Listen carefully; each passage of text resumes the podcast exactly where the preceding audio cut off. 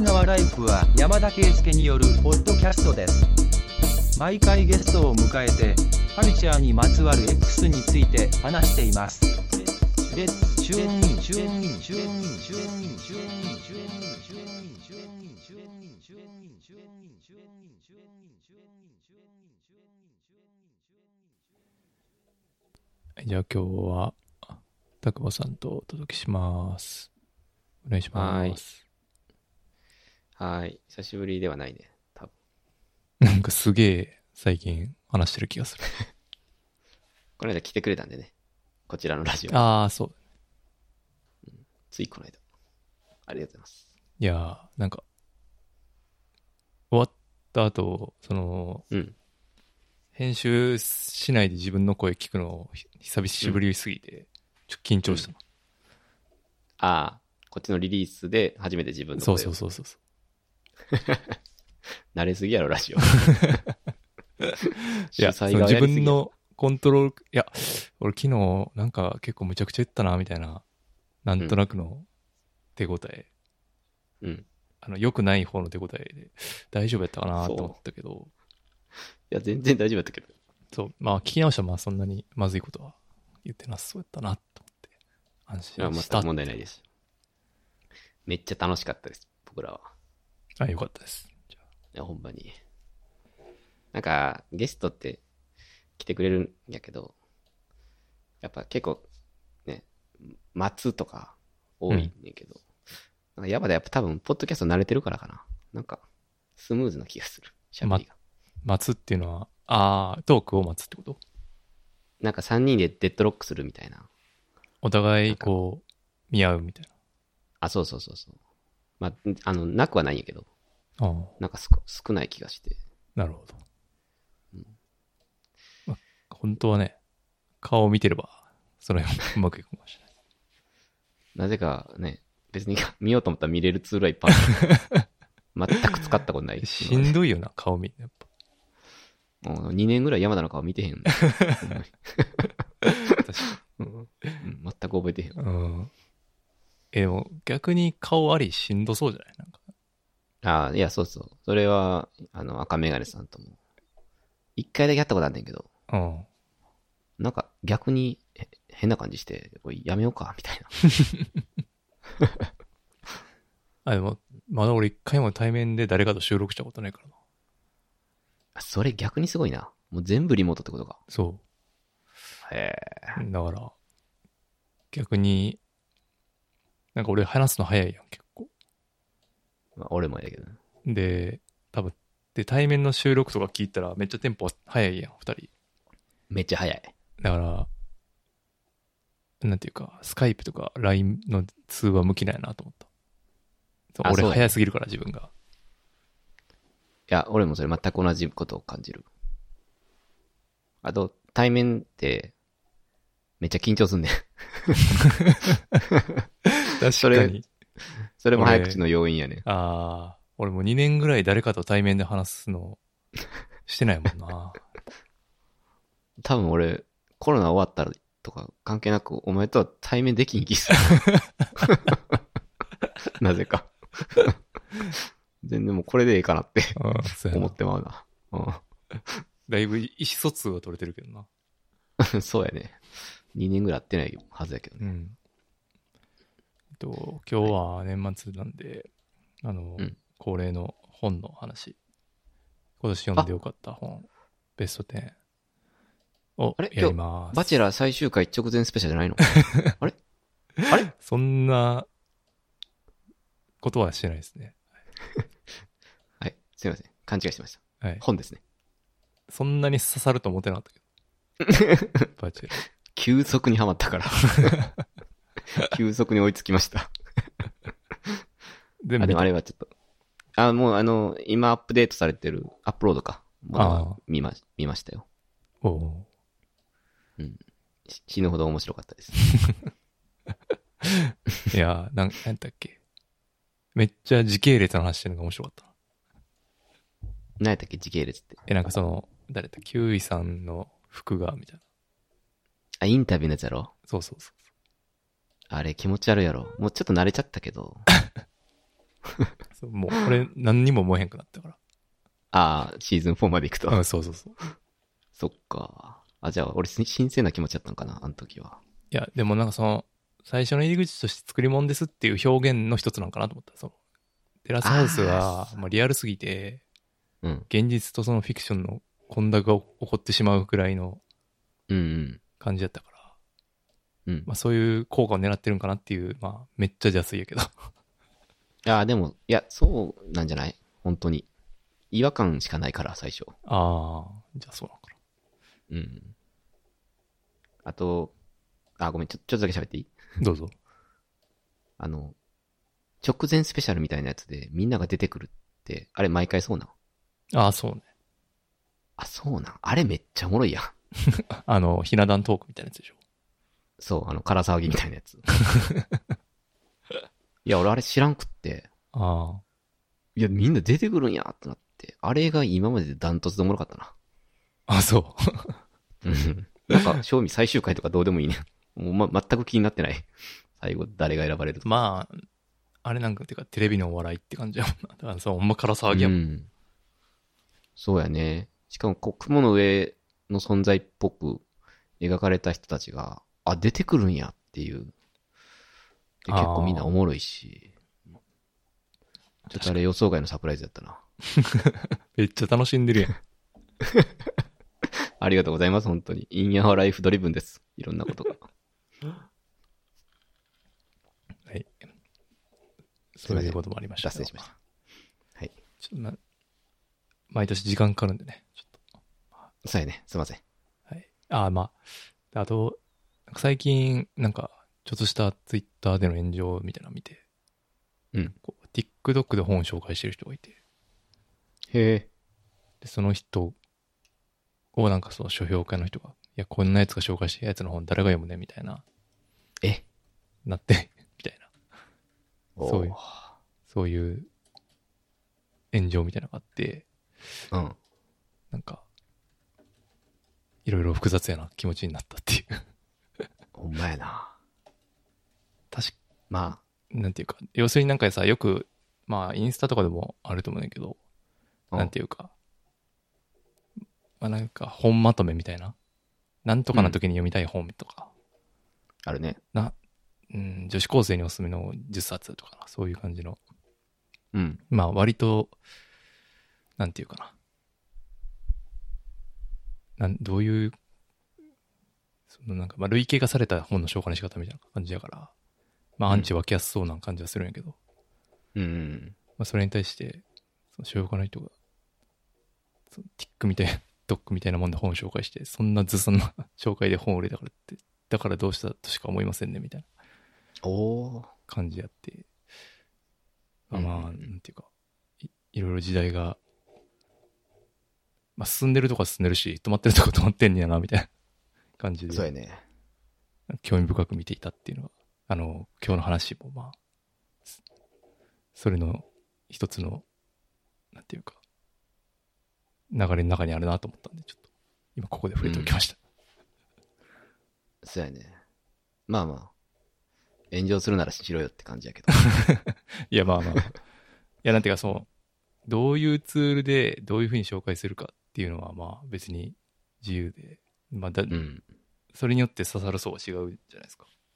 じゃあね、TikTok とポッドキャストは全然違う、ねそうそうそうそう。だし、その書評も違うやんか。書評とかもうんガチ読者性うん。向けやし、まあ、TikTok とか、TikTok とかはそれこそね、若者が本読むきっかけ作りみたいな感じだし、うん。ポッドキャストで本を紹介するような時代になったやなっていう考えとともに、うん。これだってもともと居酒屋でやったことだからね。ねまあそうやね。そうそう居酒屋のいや、それが、対面でやってたことだからね。それを配信できる世の中になった時代っていうのもまあ素晴らしいなと思うし。うん。まあ、一方でそういう、まあ確かにちょっと中指立てたくなる気持ちもわからんでもないっていううん。感じもあるっていう。まあね。まあでも、発信する方が、いつだって偉いと思うんで、僕は。個人的には。うん。ツッコミはね、誰でもできるけど。なるほど。はい。自信持って いきましょはい。う。ほんまにそう思いというます。暗めの話した後に、はい、行きます。はーい。えー毎年これどうやってはじ、えっと、うん。まずあれやんな、多分、10から6を順番一気に紹介した後に、うん。5から1は交互やったよね、確か。そうそう。割とそれで2時間ぐらいに収まってたけど。ですよね。うん。それでいきましょう。はい。えーっと、どっちからがいいですか？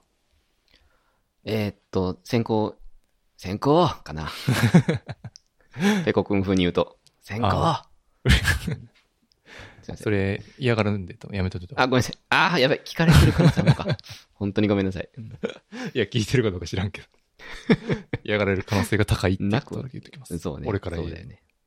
申し訳ないです。すいません。いえじゃあね、先行い、いきたいかな。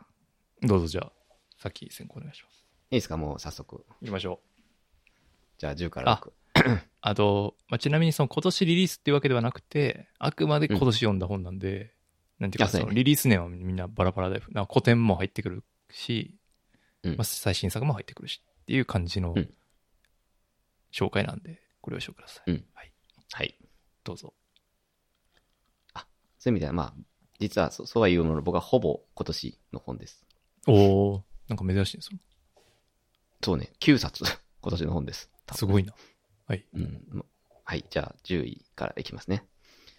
えーっと、10位は、少年あやさんの僕をくるむ人生から逃げないでみた1年の記録。で知らんな。9位が、えー武田砂鉄さんの町相撲削り取れ。はいえー8位が、一穂みちさんのスモールワールズ。うんえーで、7位が、えー今日まちこさんのディスタンス私のステイホーム日記。あー、はいはい。で、6位が、えー上本一子さんの個人的な3ヶ月なるほど。です。はい。後でメモは送りますね。はい、お願いします。いや、なんか結構知らんなったな。ああ、まあ新しい、これ全部2011年、2021年あー。なので、えーっと、ちょっと新しめではあるけど、いや、か、各種、ささっとこう、うん、紹介し舐めますね。はい。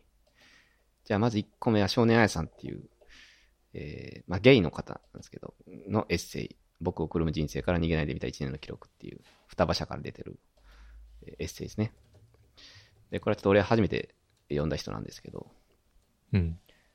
まあ帯が全部言い表してて、うん。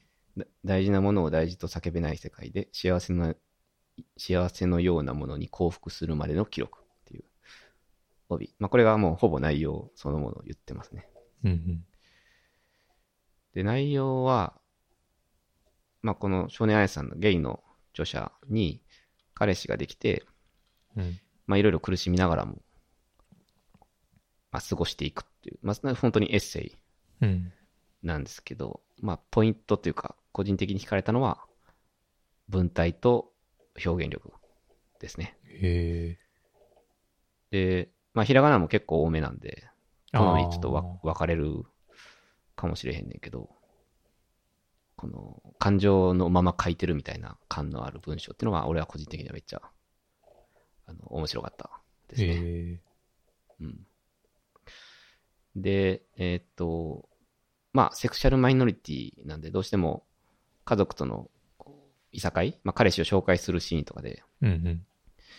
えーちょっとステレオタイプな父親と揉めたりとかも、そういったエピソードも、まああって、でもそこを、どうしても自分のこと分かってほしいみたいなシーンは、えーまあ本当に涙なしでは読めないへえ。しまあちょっと、後から、まあまた出てくるかもしれないんですけど、あの、浅井亮さんの性欲をね、はい。読んだときに、要はマイノリティ側からして、したら、理解しましょうみたいなスタンスが最も疎ましいみたいな、あー上から目線的に。そうそう、描写があったと思うんですけど、うんで、あれでまあ、僕はいい意味で価値観はぶっ壊れたんですけど、うんうん。まあでもこの少年愛さんは、そうは言ってもやっぱり理解をしてほしいんだ。家族には、あ自分の人生を理解してほしいっていう、そのまっすぐな叫びっていうのが前面に出てて、やっぱり、このパワーにやられるし、まあ、ぶっ壊れた価値観をちょっと立て直してくれる感じが、あの、この本にはあって、まあ、すごい性の力というか、プラプラスの力を、こう、もたらしてくれたかなっていう、えー、そういうエッセイです。これは、い、一作目かと思ったけど、結構出されてるんですね。うん。結構出されてる。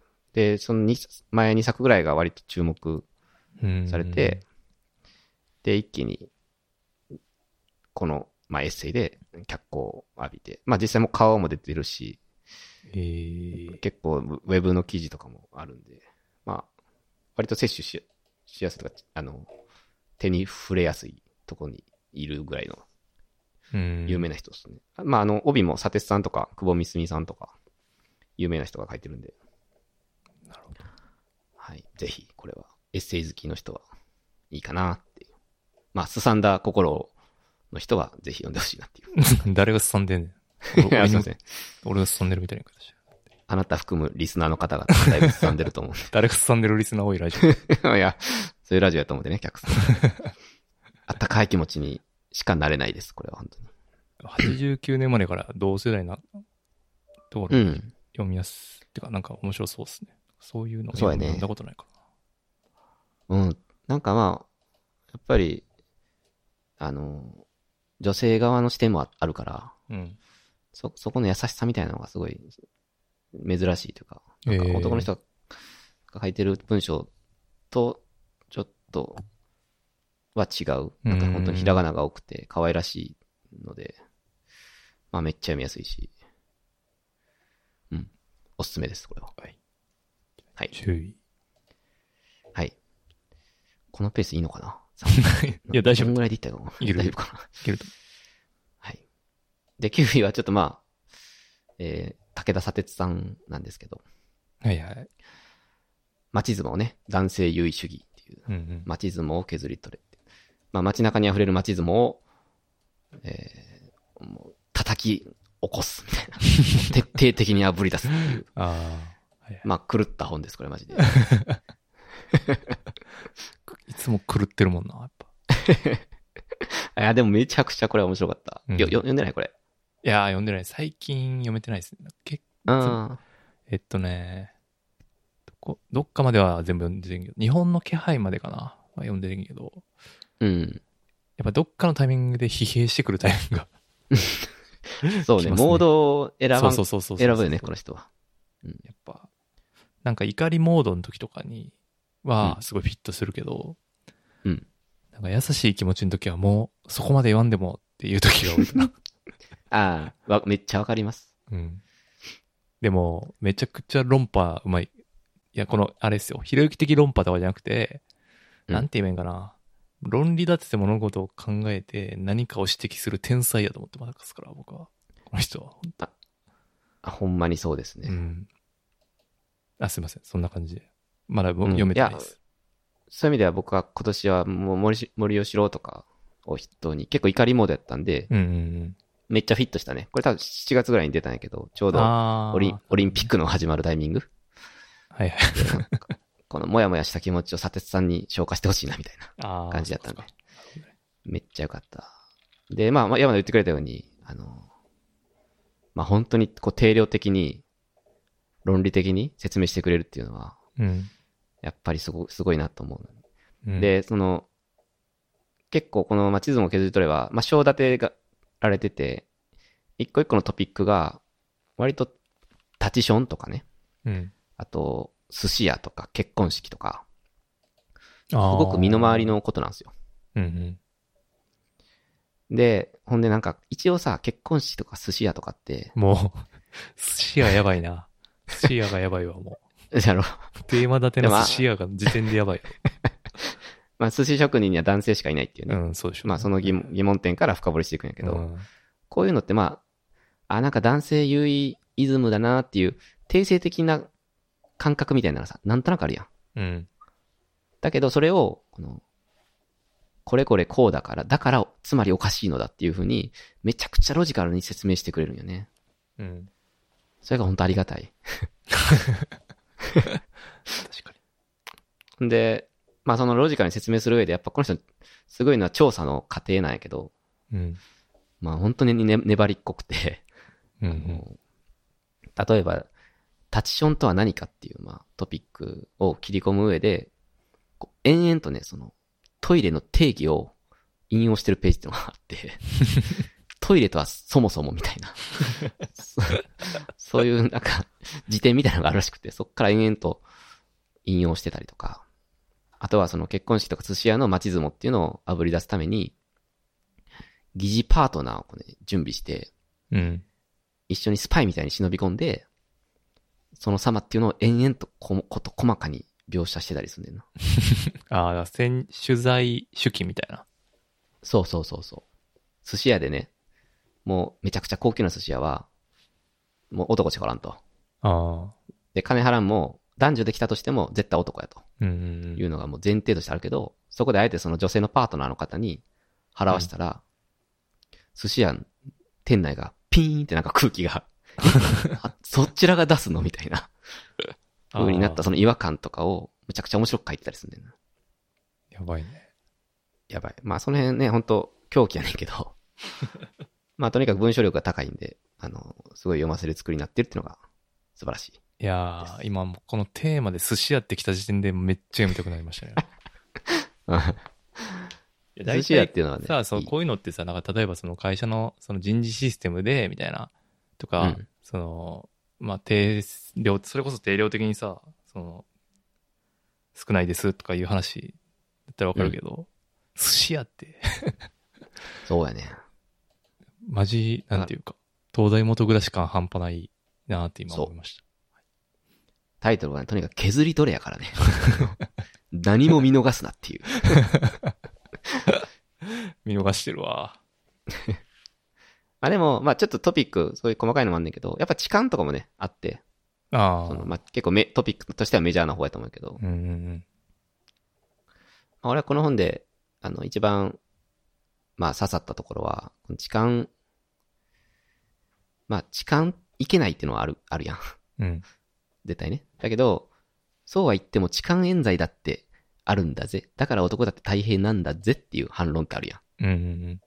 まあ、さすがにここまで直接的なのは最近ないかもしれんけど、まあ、うんレディースデーとかに対してさ、なんか女性いいな、うん。男性差別や、みたいな逆張りってうんなくないやん。はいはい。でもこれは、その武田佐々さんに言わせても、いや、おかしいと。まあ当たり前だけど、痴漢冤罪、痴漢冤罪は、そもそも痴漢があるから存在するとうん。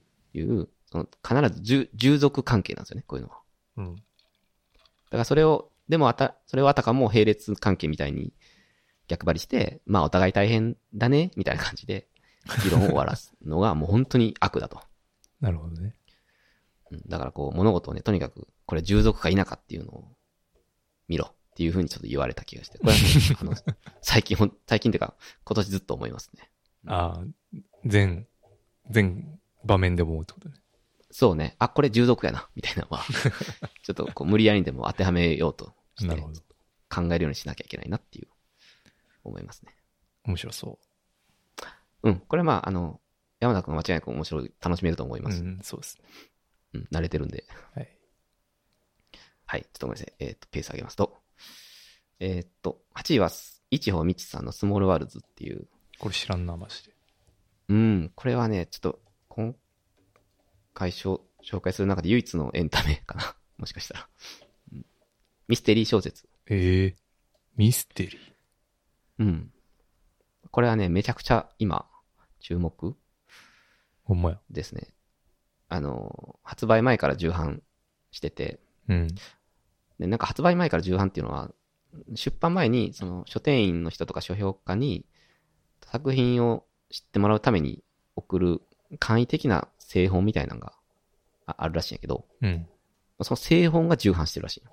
あの、あまりに、その注文が殺到して。えだ本が出る前から第3版とかになってて、えなんでっていうぐらい、まあ、注目された、たされてる本で、直木賞の候補にもなってるから、まあ、とってもおかしくない作品ですね。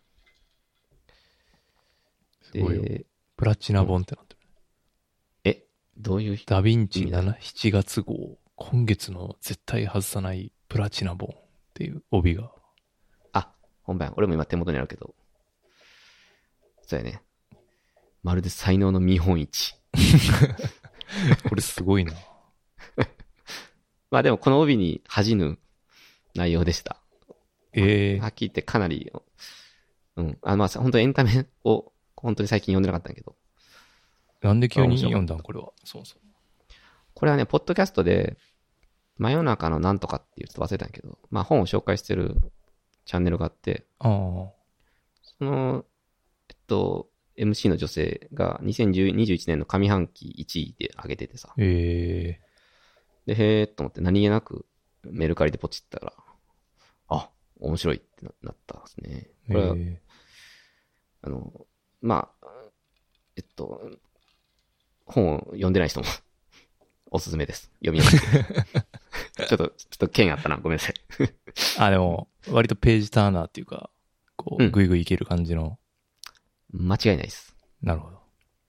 短編なんでね、よより読みやすいし。あ短編の組み合わせみたいな。あーでも全く繋がっ、あーごめん。いや、ちょっと繋がってるけど、まあ、ほぼ、一個一個切れてるし、さっき言ったようになんか、さ、才能の見本市っていうのは結構言い得て妙で、ええあの、まあ、一人の人が書いたとは思えへんほど、こう、バラエティに飛んでて、ああ、なるほどね。短編の中で、うん。いろいろ味が違うっていう。そうやね。こんなも書けるんだっていうのが何回も来る感じええで、まあ、6個入ってんねんけど、うん。あの、まあね、そその半分ぐらいがもう結構ド級やねんけど、ちょっとね、ピクニックっていう 短編があって、うん。これちょっとマジでやばかったな。これは、え えこれは特に立ち読みでもいいからちょっと震えてほしい。マジで？うまーってこう、うなる 感じみたいな。うん。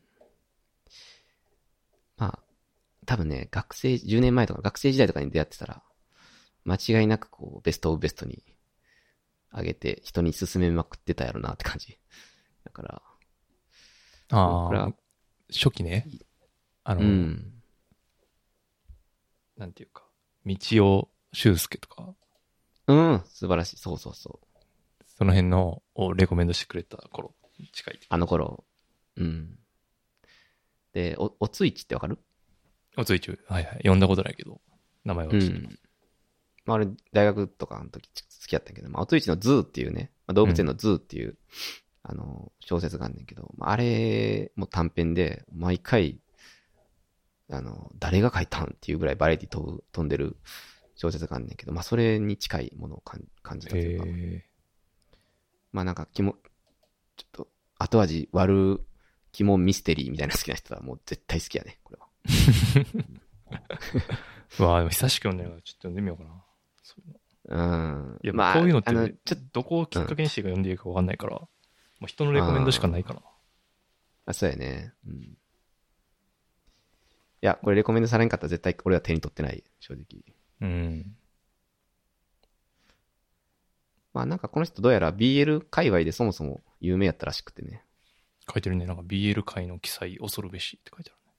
そうそうそう。ももし、そのポッドキャスト聞かずに、単純にその情報だけ言われてたら絶対買わへんの正直。ああ、そううん。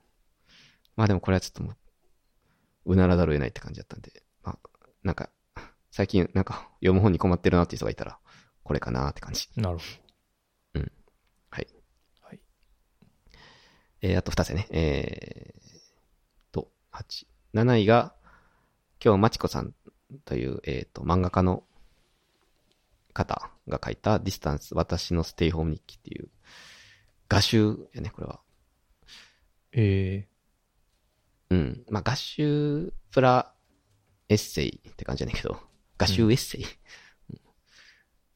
えーっと、まあ、今年出たけど、えーっと、中身は1回目の緊急事態宣言の時の、えー人とか街の様子が、2、3日おきぐらいに、あの、えーっと、一文書いたものっていうのがまとめられてるもの。なんですよね。で、まあ、この今日まちこさんと俺知らんかったし、それ以外の作品も知らんねんけど、うん。これはなんか、近所の本屋で何気なく手に取ったら、ちょ、一個すごい自分のエピソードにもリンクするページみたいなのがあって、まあそれでちょっと買って、えー読んだ、読んだって感じなんですけど、うんうん。なんかね、あの、とあるページにね、その、宣言が明ける少し前ぐらいから、徐々にこうお店が再開するみたいな時期あったやん。はいはい。緊急事態宣言明けて、みたいえそうそうそう。明け前ぐらいからなんかね、5月半ばぐらいからじわじわとテイクアウト限定とか、そういうので、あの、部分的に再開しだした頃みたいなのがあったと思うんやけど、な。うん。まあ、その頃のスタバが、そのテイクアウト限定で再開して、で、この京町子さんの絵にその、買ったコーヒーのカップに、スタバって結構なんか書いてくれるやん。あそれになんか、ウェルカムバックって書いてある絵があったんよ。だから、で、まあ、一、一文ちょっと忘れたけど、なんかまあ、徐々に再開しだしているみたいな文章が添えられてる。そういったページがあって。で、これはね、もう俺ほぼ同じ経験があって、えちょ、ちょうどあの時スタバのラテ、テイクアウトした時に、ちょっとな、内、内容忘れたんやけど、なんか書いてあったんですよ。あの、え そこが一番大事ちゃうんか？ごめんなさい、ここなん、なんか書いて、ウェルカムバックじゃなかったんやけど、絶も対一番そこが大事やん。再開したよ、これから良くなる、いいね的な、ああ。うんなるほどね。言葉、もっとその、もっとこのやぼったい言葉じゃなく、もっとシュシュリンクされたいい言葉が書いてあったんよね。で、それ読んでグッときたのめっちゃ覚えてて、ああ。なんか、あこのまま少しずつ世界が良くなっていけばいいなーって、ちょっと、スタバのそのラテを飲みながら、あ願ってた5月っていうのをまさに味わってたから、はいはいはい。まあそれをね思い出されてめちゃくちゃ参ったっすね、これは。へえ。うんいやこれ、これは、明らかにこれ本で買わないと楽しめなそうですよね。なんか、Kindle もあるけど。Kindle あんのこれ。マジで。絶対やめた方がいい。Kindle で見るようなもんじゃなさそうやね。あ、まあでも、確かに画集やから、でもこれ単行本サイズで 結構ちっちゃいのよね。ああ、そうなんや。そうか、Kindle だと拡大できるとかっていうメリットはまあ確かにあるか。ああ、iPad で見てみたいなことか。うん。なるほどいや、でもこれは紙で買ってほしいかな。うん。はい。まあ、はい。これは今の時代にまさに買っておくべきって感じかな、タイミング的には。まあ、これはなんか、あれです、画集みたいな感じなんですかね。そんなに文字はそんなに。あ文字はね、ほぼない。その、一つの文章、あ、一つの絵に対して一文二文って感じ。うーん。で、最後後書きに、まあこの人結構緊急事態宣言中に精神やられちゃうんやけど、うん。そのしんどかった気持ちみたいなのが、1ページだけ書かれてる。文章だけで。まあでも絵、絵やね。これは本当に絵が、じゃあ、やっぱ、か紙で書いたいな。ぜひ。これ、ちょっと Kindle はやめ、やめてほしいな。まあいいんやけど。これなんで Kindle で売ってんやろな。うんようわからんけど。まああの、身の回りにあったなっていうことばっかりなんで、描かれてる絵が。面白そうまあすごく、うん。思い出しながら読める感じです。はい。えーはい。じゃあ、最後 6, 6位は、えー個人的な3ヶ月。上本一子さん。これはね、まあ、これは言わずもがなですね。そうですね。うん。いまだになんか、うん。1ヶ月ぐらい経ったかな？うん。だけど、あんま現実感ない感じですね。なんかえ何が？なんかあったっけ？いや、出てもらったことっていう。いああ。いや、ないですよ、本当に。や、なんか、ふとした瞬間に思い出したりとかして、うん。ああ、マジやったよな、みたいな感じになります。まあでもあれは本当に、結構、人生っていうと大げさやけど、まあ一つの起点になりましたね。そうですね。うん。行動していけよって 言われたのはすごく覚えてます。本当うん。いや、すごい思いますね。うん。で、まあこれ、まあこれ以外にもいっぱい出たじゃないですか、今年。あの人にねとね、あの人の中では出た方。3冊ぐらい。うん。やけど、まあなんか、上本さんのエッセイは、2個ぐらい前の台風一過ぐらいから、あの、こう家族論っていうかね、あの人と一緒に住むという、とは何かみたいな、そういった論が主軸になってきてて、うん最新作のやつはもう、なんかはね、完全にその色が一番濃いと思うんやけど、うんうん。個人的な3ヶ月は、その、これまでのこう、ひりつくような感覚のエッセイと、その新しい一面のバランスっていうのがすごいいいなっていう。感じがあって、うん。今年出たやつだでは、やっぱ一番好きかな。次の次元感があるというか、に。うんうんっていうので、まあちょっと、数ある中でもこれを選んだっすね。うん。そうっす。なんか怒ってる事態この本の中で書かれてることもかなり、なんていうう、ん。派手、派手なことが多いから、それもあるなそうやね。取材来たりとか、うん。まあコロナもあるし、そのうん結婚制度自体のせめぎ合い、パートナーとのせめぎ合いとか、うん。それはなんかすごいわかりますね。ねあと、あれでしょ、想定オブザイヤーでしたっけ？これはもう想定が好きすぎですね。想定ランキングがあれば1位です、ね。これ本当にちょっとみんな検索してほしいね。これ本当いいです、これは。マジで。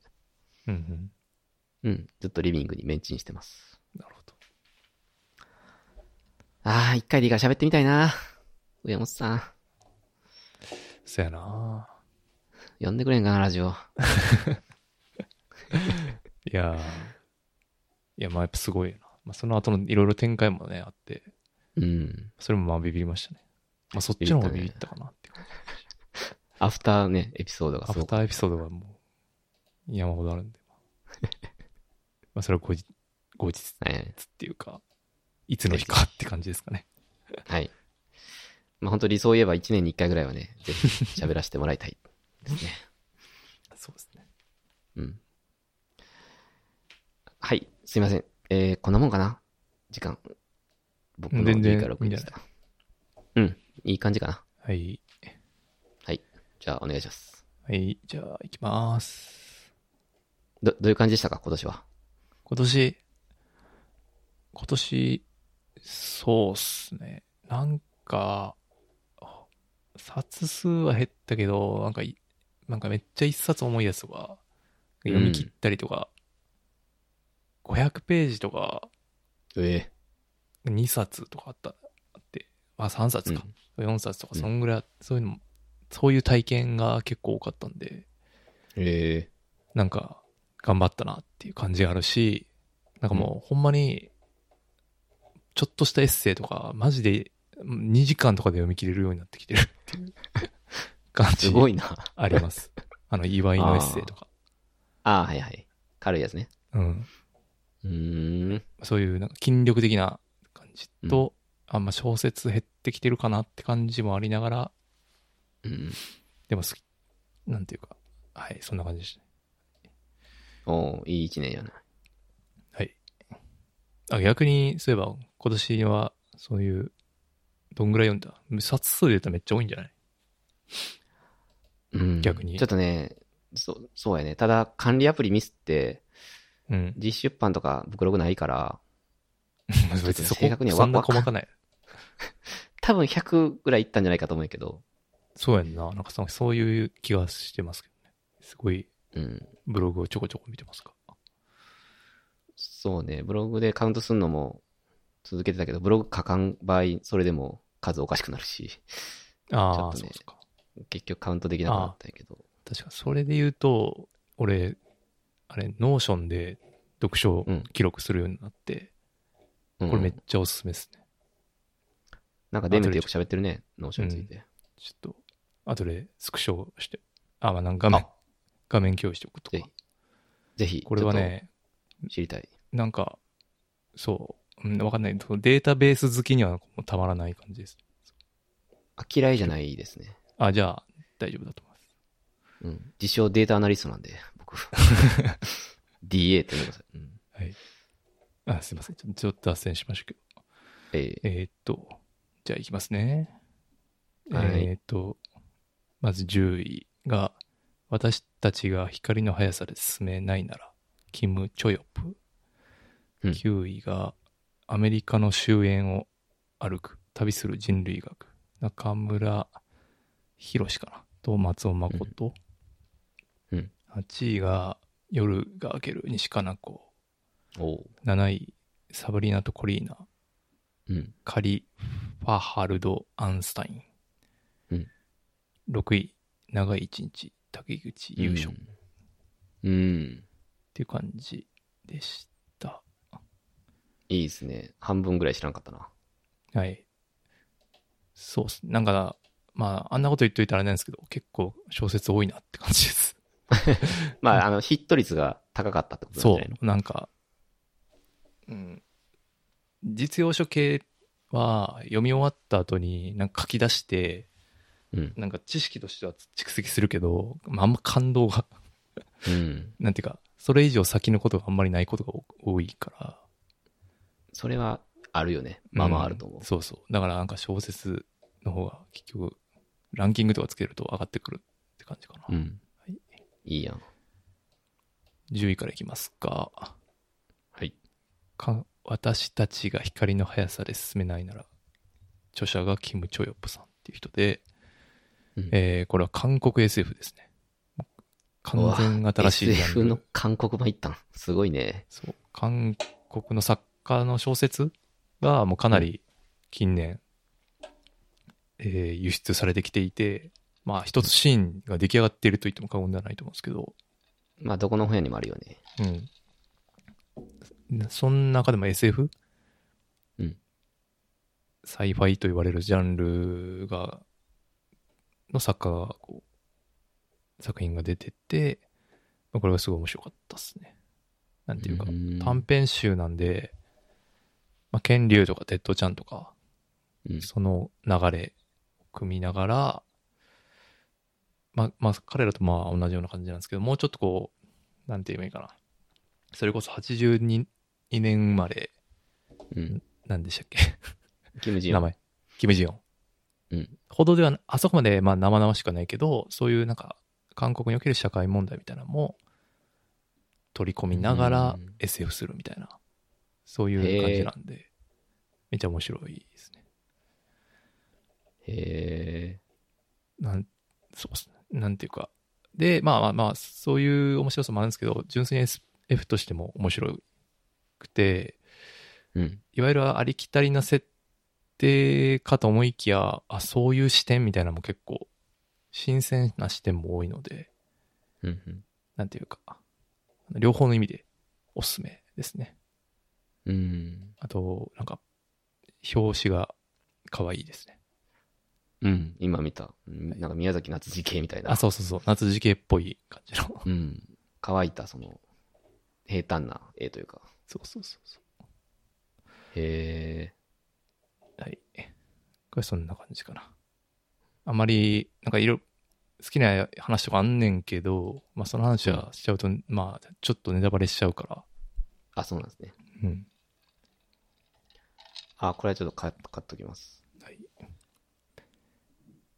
はい。9位が、アメリカの終焉を歩く、旅する人類学っていうこ。とで、これはな、あ、なんか、あ B&B のなんかトークショーみたいな、B&B のツイッターフォローしてて、とうんなんか、新刊出ると大体みんなトークショーするやんか。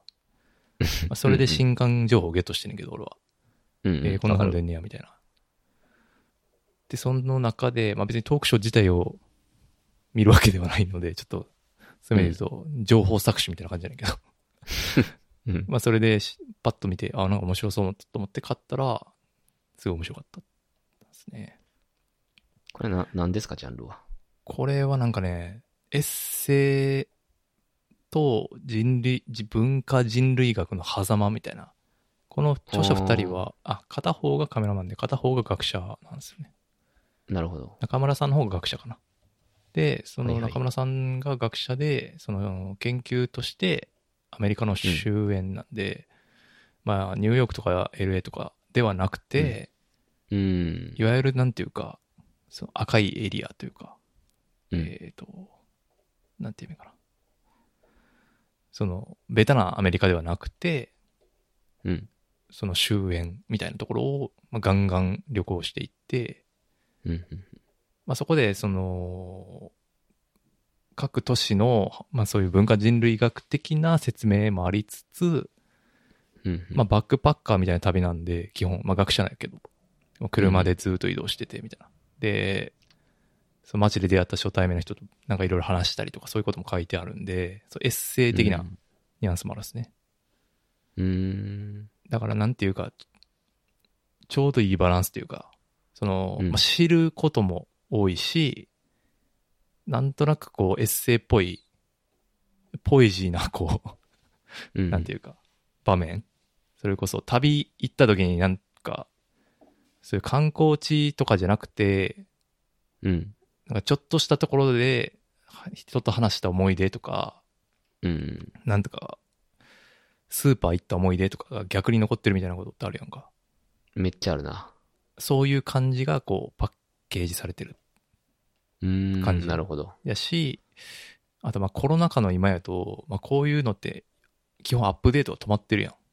うん。みんな旅行できてないから。うん。でこういう、なんていうかその、人と会って話すことの面白さみたいなのがめっちゃ詰まってて、うんまあ、それもすごい、今読むと、ああ、なんかすごい贅沢なことやったな、みたいなうん。感じもするし、なんていうか。で、文化人類学的な観点で言うと、すごいネイティブアメリカン、いわゆる日本で言うとうんインディアンうん。の歴史についてこの人、まあ、研究してるくて、うん。そ、の、まあ、アメリカってその、まあ、自由と民主主義の国というが、もともとネイティブアメリカンがいたのを排除して、国を立国してるという、まあ、その歴史があるわけなんですけど、まあ、そこのなんていうか矛盾点と、今の時代におけるネイティブアメリカンのあり方、まあ、どういう風な存在なのかみたいなことは全然知らなかったんで、うん。ああ、こういう感じなんや、みたいな。うん当然そのブラック・ライブスマターとかっていう問題もまあうん今年、去年とかもうんからずっとあるけど、うんまあそもそもベースとしてそういうところから搾取か、搾取っていうかまあ排除から始まってる歴史があるみたいなはい。とかもまあいろいろ知れて、面白い。その文化人類学っていうかその人文系書籍としても楽しめるみたいな。だから両方詰まっててめっちゃいい感じっていう。ですね。これ、境地やけど、お、お二人とも書いてるの？それとも一い人はや、この中村さんっていう人が書いてて、うん。その合間合間に写真が入ってるんですけど、それが多分松尾さん。なのかなるほど。だから3000円するんですね、これは。な。はい。Kindle だと2300円です。ああ、いや、僕は最近すべて紙で買うようにしてるんで。ああ、これ、Kindle で僕は買いましたけど、まあ、うん紙で買った方が良かったなって思いました。うん。なぜなら、写真が載ってるからです。うん、そうやね。はい。想定もおしゃなんで。はい。えー、面白そう。ロードムービー的な。ほんまにそんな感じ。うん。いや、ありがとうございます。そう、なんかその、しかも全然知らんアメリカの土地やから、うん。ほんまになんか、ああ、そういう感じみたいな、がすげえ多かったかな。えー、はいあ、いいね。なんか、そう、芸人とかのエッサエッセイとはまた全然違う感じですね。まあ違うやろね、それは。で、次が西かなこう、うん。夜が明ける。うん。まあ、これなんか唐突なこリリースっていうか、いつの間にこんなことになったんだって。あの、全く知らんかったよ、俺も。そう、俺も全然知らなくて。うん。なんかで見見かけて。しかも、まあ、想定が、その、あれなんですよね。西かな子の映画が使われてるうんうん。ケースって、まあ、大体クラシックなんで、うん。間まあ、違いない。読まざるを得ないですよねっていう感じで、うん読んだんですけど、うん。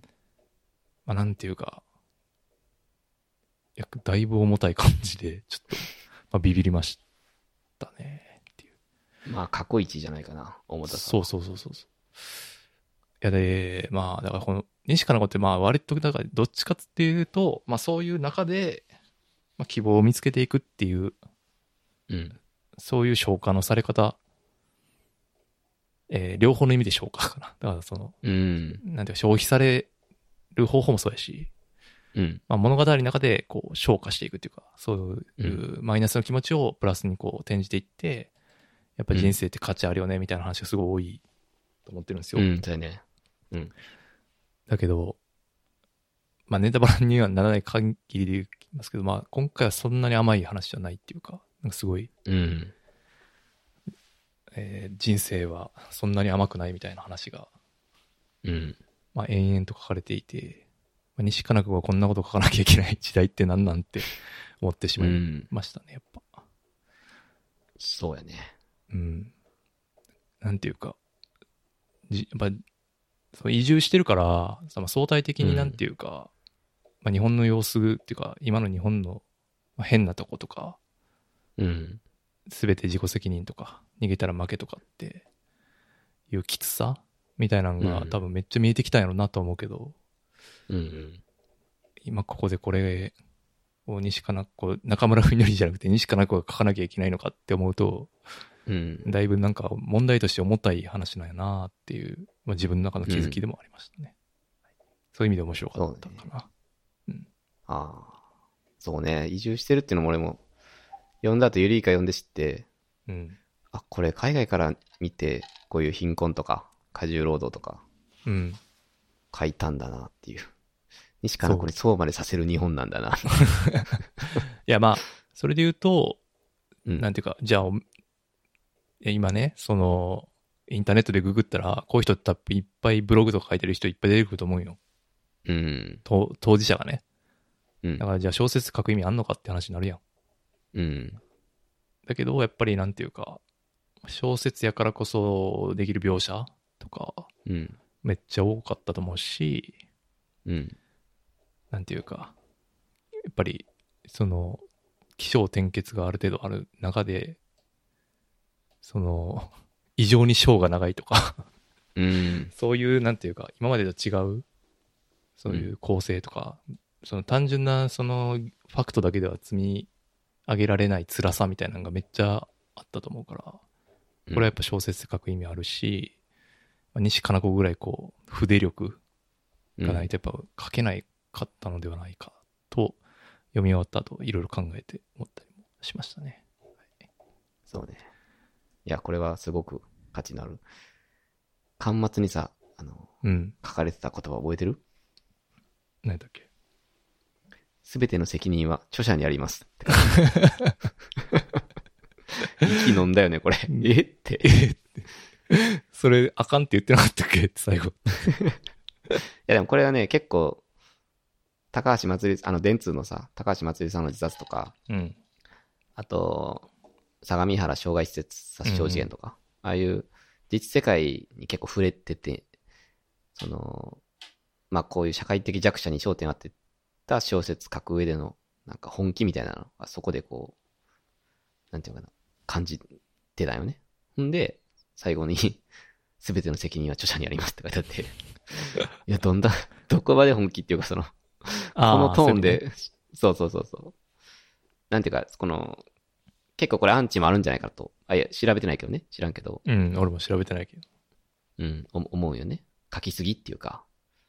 うんいやうん、そう。そこ今までの西加奈子ファンはもう、地獄のような思いしてんじゃない？そのうん。黄色い像とか そうそうそう。の映画見て、西西加奈子って言ってた人は、ちょっと、このね、どす黒い像をぜひ、読んでほしい。やし、いや、じゃなくて、でも、愛とか、さらばとか、あの辺好きな人さえも、あ、うん。あの、まあ、割と、ちょっと、なんていうか、ぶっ、ぶった切っていくぞっていう、うん。まあ、い勢いあるじゃないですか、正直。いある。ある。や、だからこの、なんていうか、まあ、マーケティング的な観点で言ったら、もう100、絶対やったらあかんこと、やってるから、どう考えても。そうね。だから、すげえなと思ったけど。気象の転結の章長かったっていう話で言うと、まあ本当章が本当に長くて、苦しい、苦しい描写が。これはもう正直中盤ちょっと疲弊したですね。うんあの、過重労働のとこは特にうんきつかったね。AD として働くところ。そうそうそうそうんこれは心持っていかれてしまったんで。う。うん。まあ、確かに大まあ、新、体みんな新サラリーマンでさ、まあ、その、どういう形かわからないけど、何か企業に勤めてる人が多いと思うんだけど、うん。そういう人は本当にきつく なるよな、きつい。感じ。うん。きついです。あの、何かしら近い部分があるから絶対に。うんうん。ああ、そうそうきついな。ここまでじゃないけど、なんかそういう経験ってやっぱみんなあるから、絶対。うん。うん。うん、っていううん感じ。いや、わかる、すごい。でしたね。いや、うん。これは本当いろいろ、いろんな意味で読んでほしいね、みんなに。うん。はい。で、7位が、サブリナ・トコリーナ、カリ・ファールド・アンスタインっていう。うん。これなんかで見たな。これは安定の身長クレストで、うん。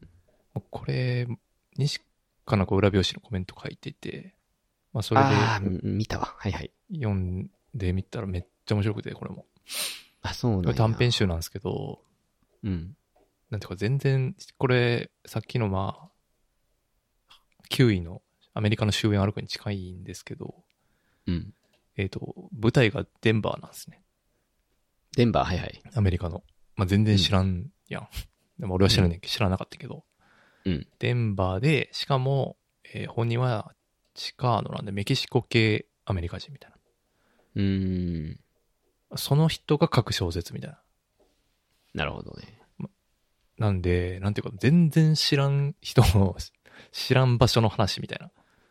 で、がめちゃくちゃ面白いっていうことに衝撃を受けた、ね。っていうか、う。その普遍性たるや、みたいな。本来、共感とか得られないぐらいで。一番距離遠そうやの。のに、みたいああ、それすごいね。な。しかも、その著者は女性なんですけど、この方は。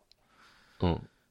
なんだけど、やっぱり、で、登場人物は基本女性なんですよね。まあ、男性不在をひたすら書いて、そのかな、ちょ主人公の女性が、まあ、社会でストラグルしていくみたいな描写がすごい多いんですけど、はいはい。めっちゃ面白くて、なんていうか、あデンバーとかって、なんなんか、なんとなく山っぽいやん。まあ、あの、カンカントリーサイドな感じはする。す。はい。なんとなく山っぽいみたいなイメージを持っうん。てたけど、なんかジェントリフィケーションが、まあ、割となんか都会の場所もあって、そこはまあ、なんかすごい綺麗にされちゃって、だそういう、貧しい人を排除したりとか、そういう空気が蔓延してるみたいな話もあったりとか、うん。あ、じゃあ、これって別になんていうか、すごいグローバルな話だよな、みたいな。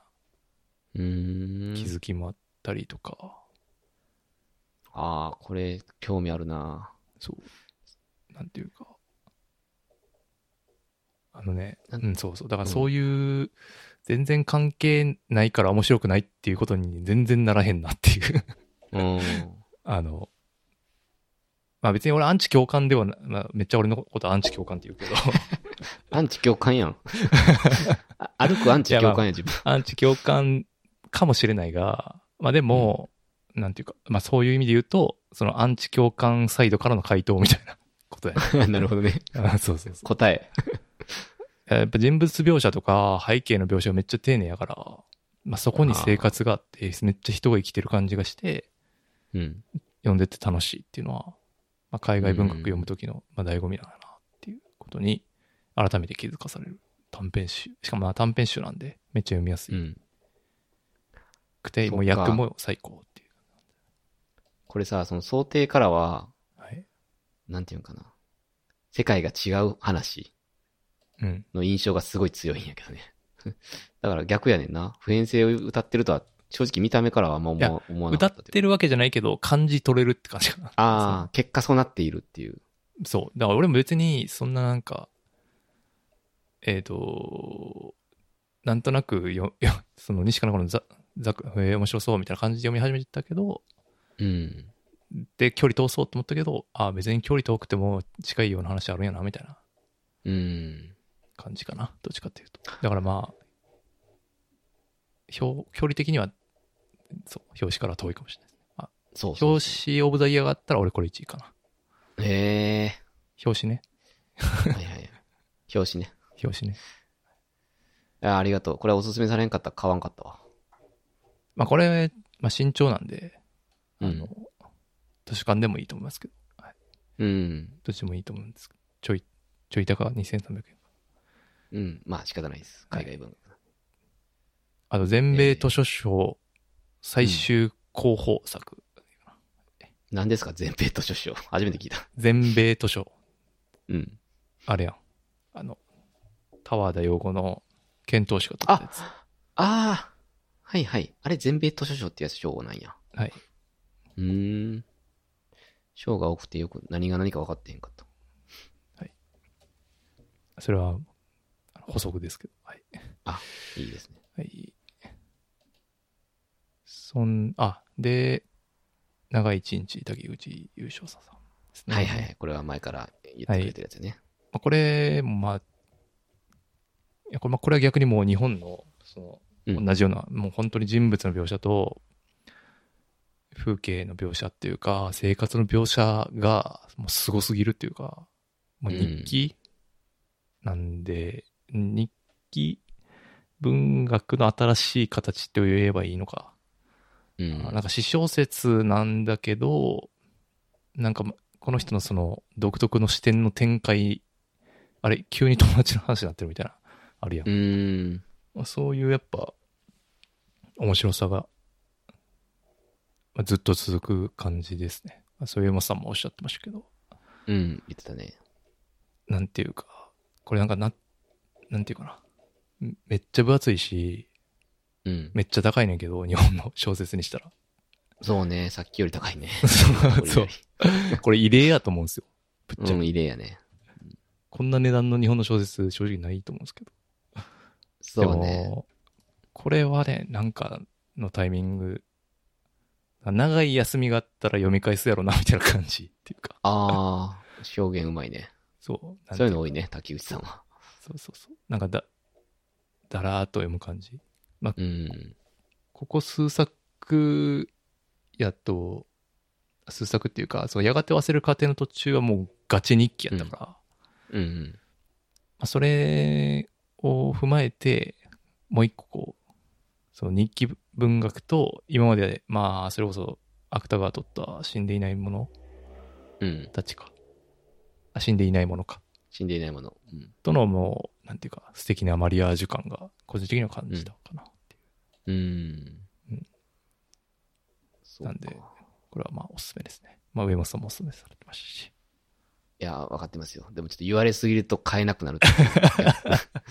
今逆イズムになってちょっと変えるよ。変えよ。デッドロックされてる。いや、変えますよ、もちろん。変えますけど。言われすぎるとね、なんか変え、変えなくなるっていうね、あ心理があるんですあ、わよ。かりますね。わかる。はいわかりますよ。うんでも結果的に。に、それで言われて、遠回りして、後で読んでめっちゃ良かったってパターンめっちゃあるから、最近気づいたけど。HHHH とか俺、6年越しぐらいに読んだから。それでクソ刺さったから、あーあ読んどきゃよかったなっていう。それで言うと、あ村田沙耶香の生命式今年読んだんですけど、あ、去年言ったもうやばかったたっすね。あ、やばかったですね。これ、カニバリあ、去年、あれ？去年やんな？あ、去年よ、多分。あ、一昨年かな？どっちか忘れて。まあ、その1位にしてたから、まあど、読まなあかんなと思って読んだけど、うんそれ入ってなかった、俺が個人で気づいたら1位にしてたかもしれんなって思う。そういうこと。そう。うんあのあれすごいですねお教えてもらったから入れてないけど、うん。そんぐらい面白かったですね。そう。実際に言われたやつは、面白くない、面白くないわけではないんですよ、絶対に。そうそうそうそうそう。わ、分かってるんですよ。最終的に面白い分かってるんですよね。うん。ありがとうございます。ちょっとタイミングが来たら絶対に読むので、はい。待っててください。いいえ。そんなっすかね。6位まで。いいですね。いいランキングやね。相変わらず。いやー、そうですね。仕上がっていく感じがありますね。なんかね、知ってると知らないがね、いつも混在してる感じがいいです。あなたそうやね。のランキングは。確かに。いや、お互いそれ。マジで。じゃあ、えーと、5位か。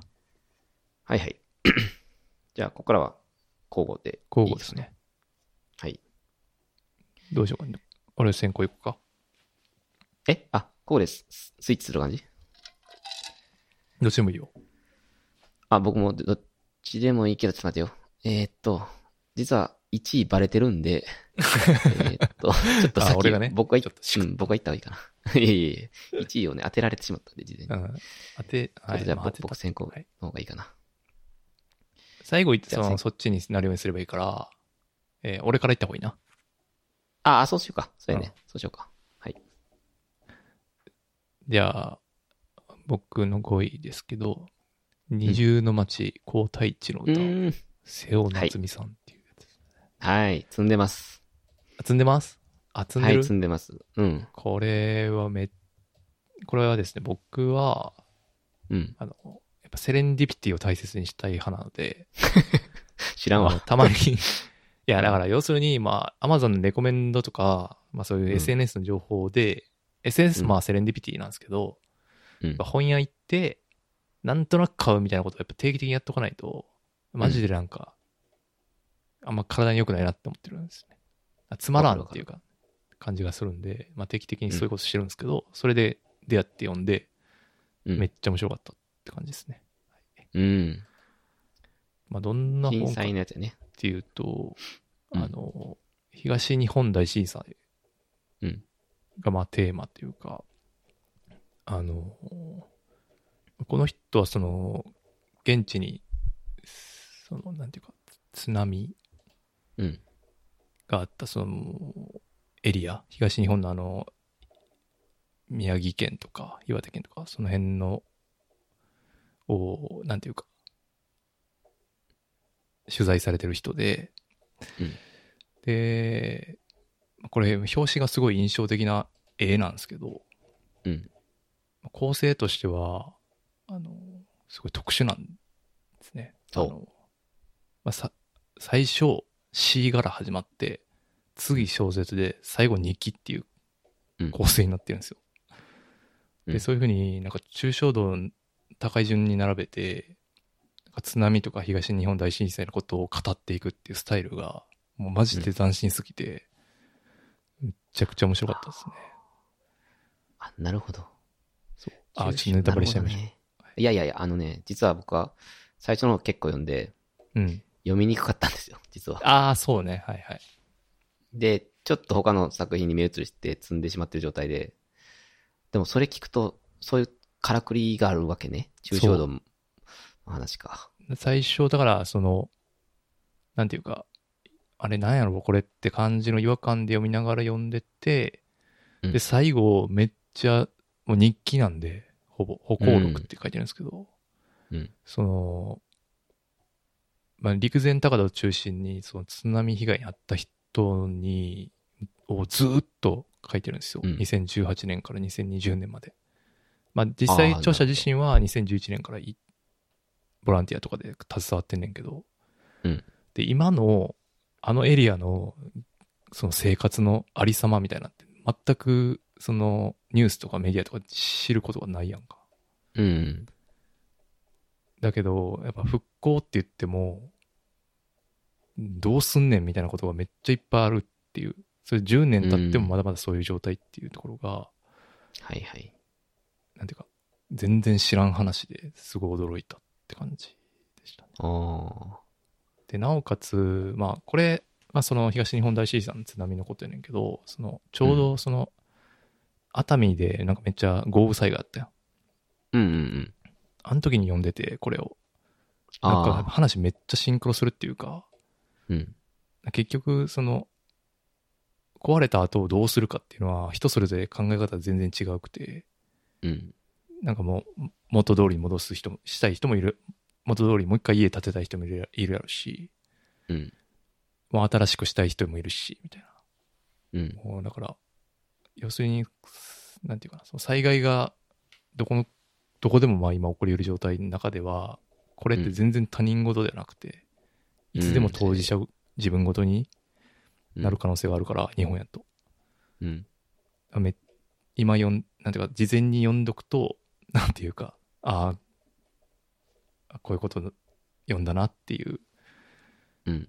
事前の準備にもなるなっていうのが、興味深いところだだったんですね。うん。いやーありがとう。背中を押してくれるようなレビュー。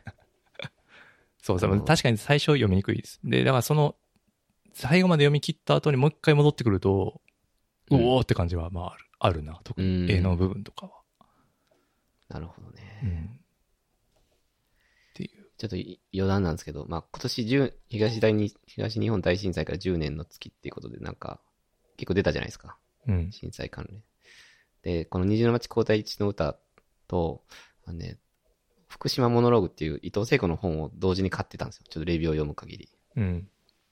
で、まず虹の町から読み出して、ちょっと読みにくいなと思って、伊藤聖子の方を読み出したら、それもまあ、あの、えっ、と、東北地方に住んでる一般の方々にインタビューしてる、うん。まあそういう本やねんけど、一個目がその、被爆地で殺処分される牛、牛をなんとか生かしたいっていう、そういった活動してる方の、まあインタビューをやって、それがめっちゃ面白くて、えそっちに行って二重の街はちょっと忘れられてしまってます、僕の中で。ごめんなさい。タイミング悪かった、これ。ーいや、でも、わかる。でもそれはなんていうか、すごい、すごいわかりますね。なんていうか、わか味濃い、濃いやんか。めっちゃ濃かった、これ。そう。でこっちは、めっちゃ薄味の、なんか、だしの味みたいな感じなんで、うん。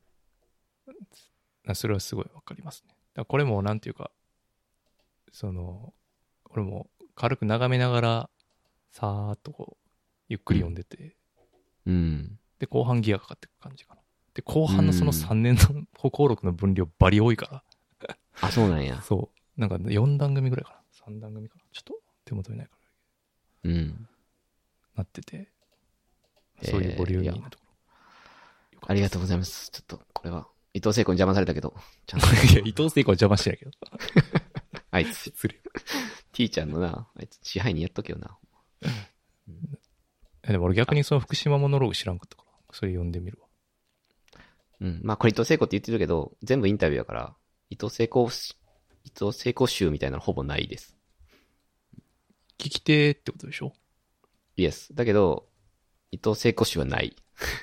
あ、なるほど。ほんまに。うん。まあ、それはいい意味でも悪い意味でもかもしれないけど、個人的にはすごい面白かった。これはこれで。俺は今ちょうど、ヤクザと原発っていう本読んでるんで、ちょうどタイミング良さそうなんで、ちょっと一緒に読んでみます。そうね。そういうモードの時は一気に読んだ方がいいよね。うんはい。はい5位でした。あ、いや、ありがとうございます。いいレビューです。えっと、僕はちょっと、じゃあ、5位、記述なんですけど、あの、モーメント・ジューンさんの日本移民日記はいはいはい。ですね。これちょっとこの間喋っちゃったんやけど、まあ、これはちょっとおもろかったね、マジで。これ面白いっすね、マジで。うん。まあ入れ、入れれるなと思ったんで僕も入れなかったですけど、うん。まあ面白いっす。これは。そうね。これはここ最近、い一番最近読んだ本で入れてるやつかな。うんうん。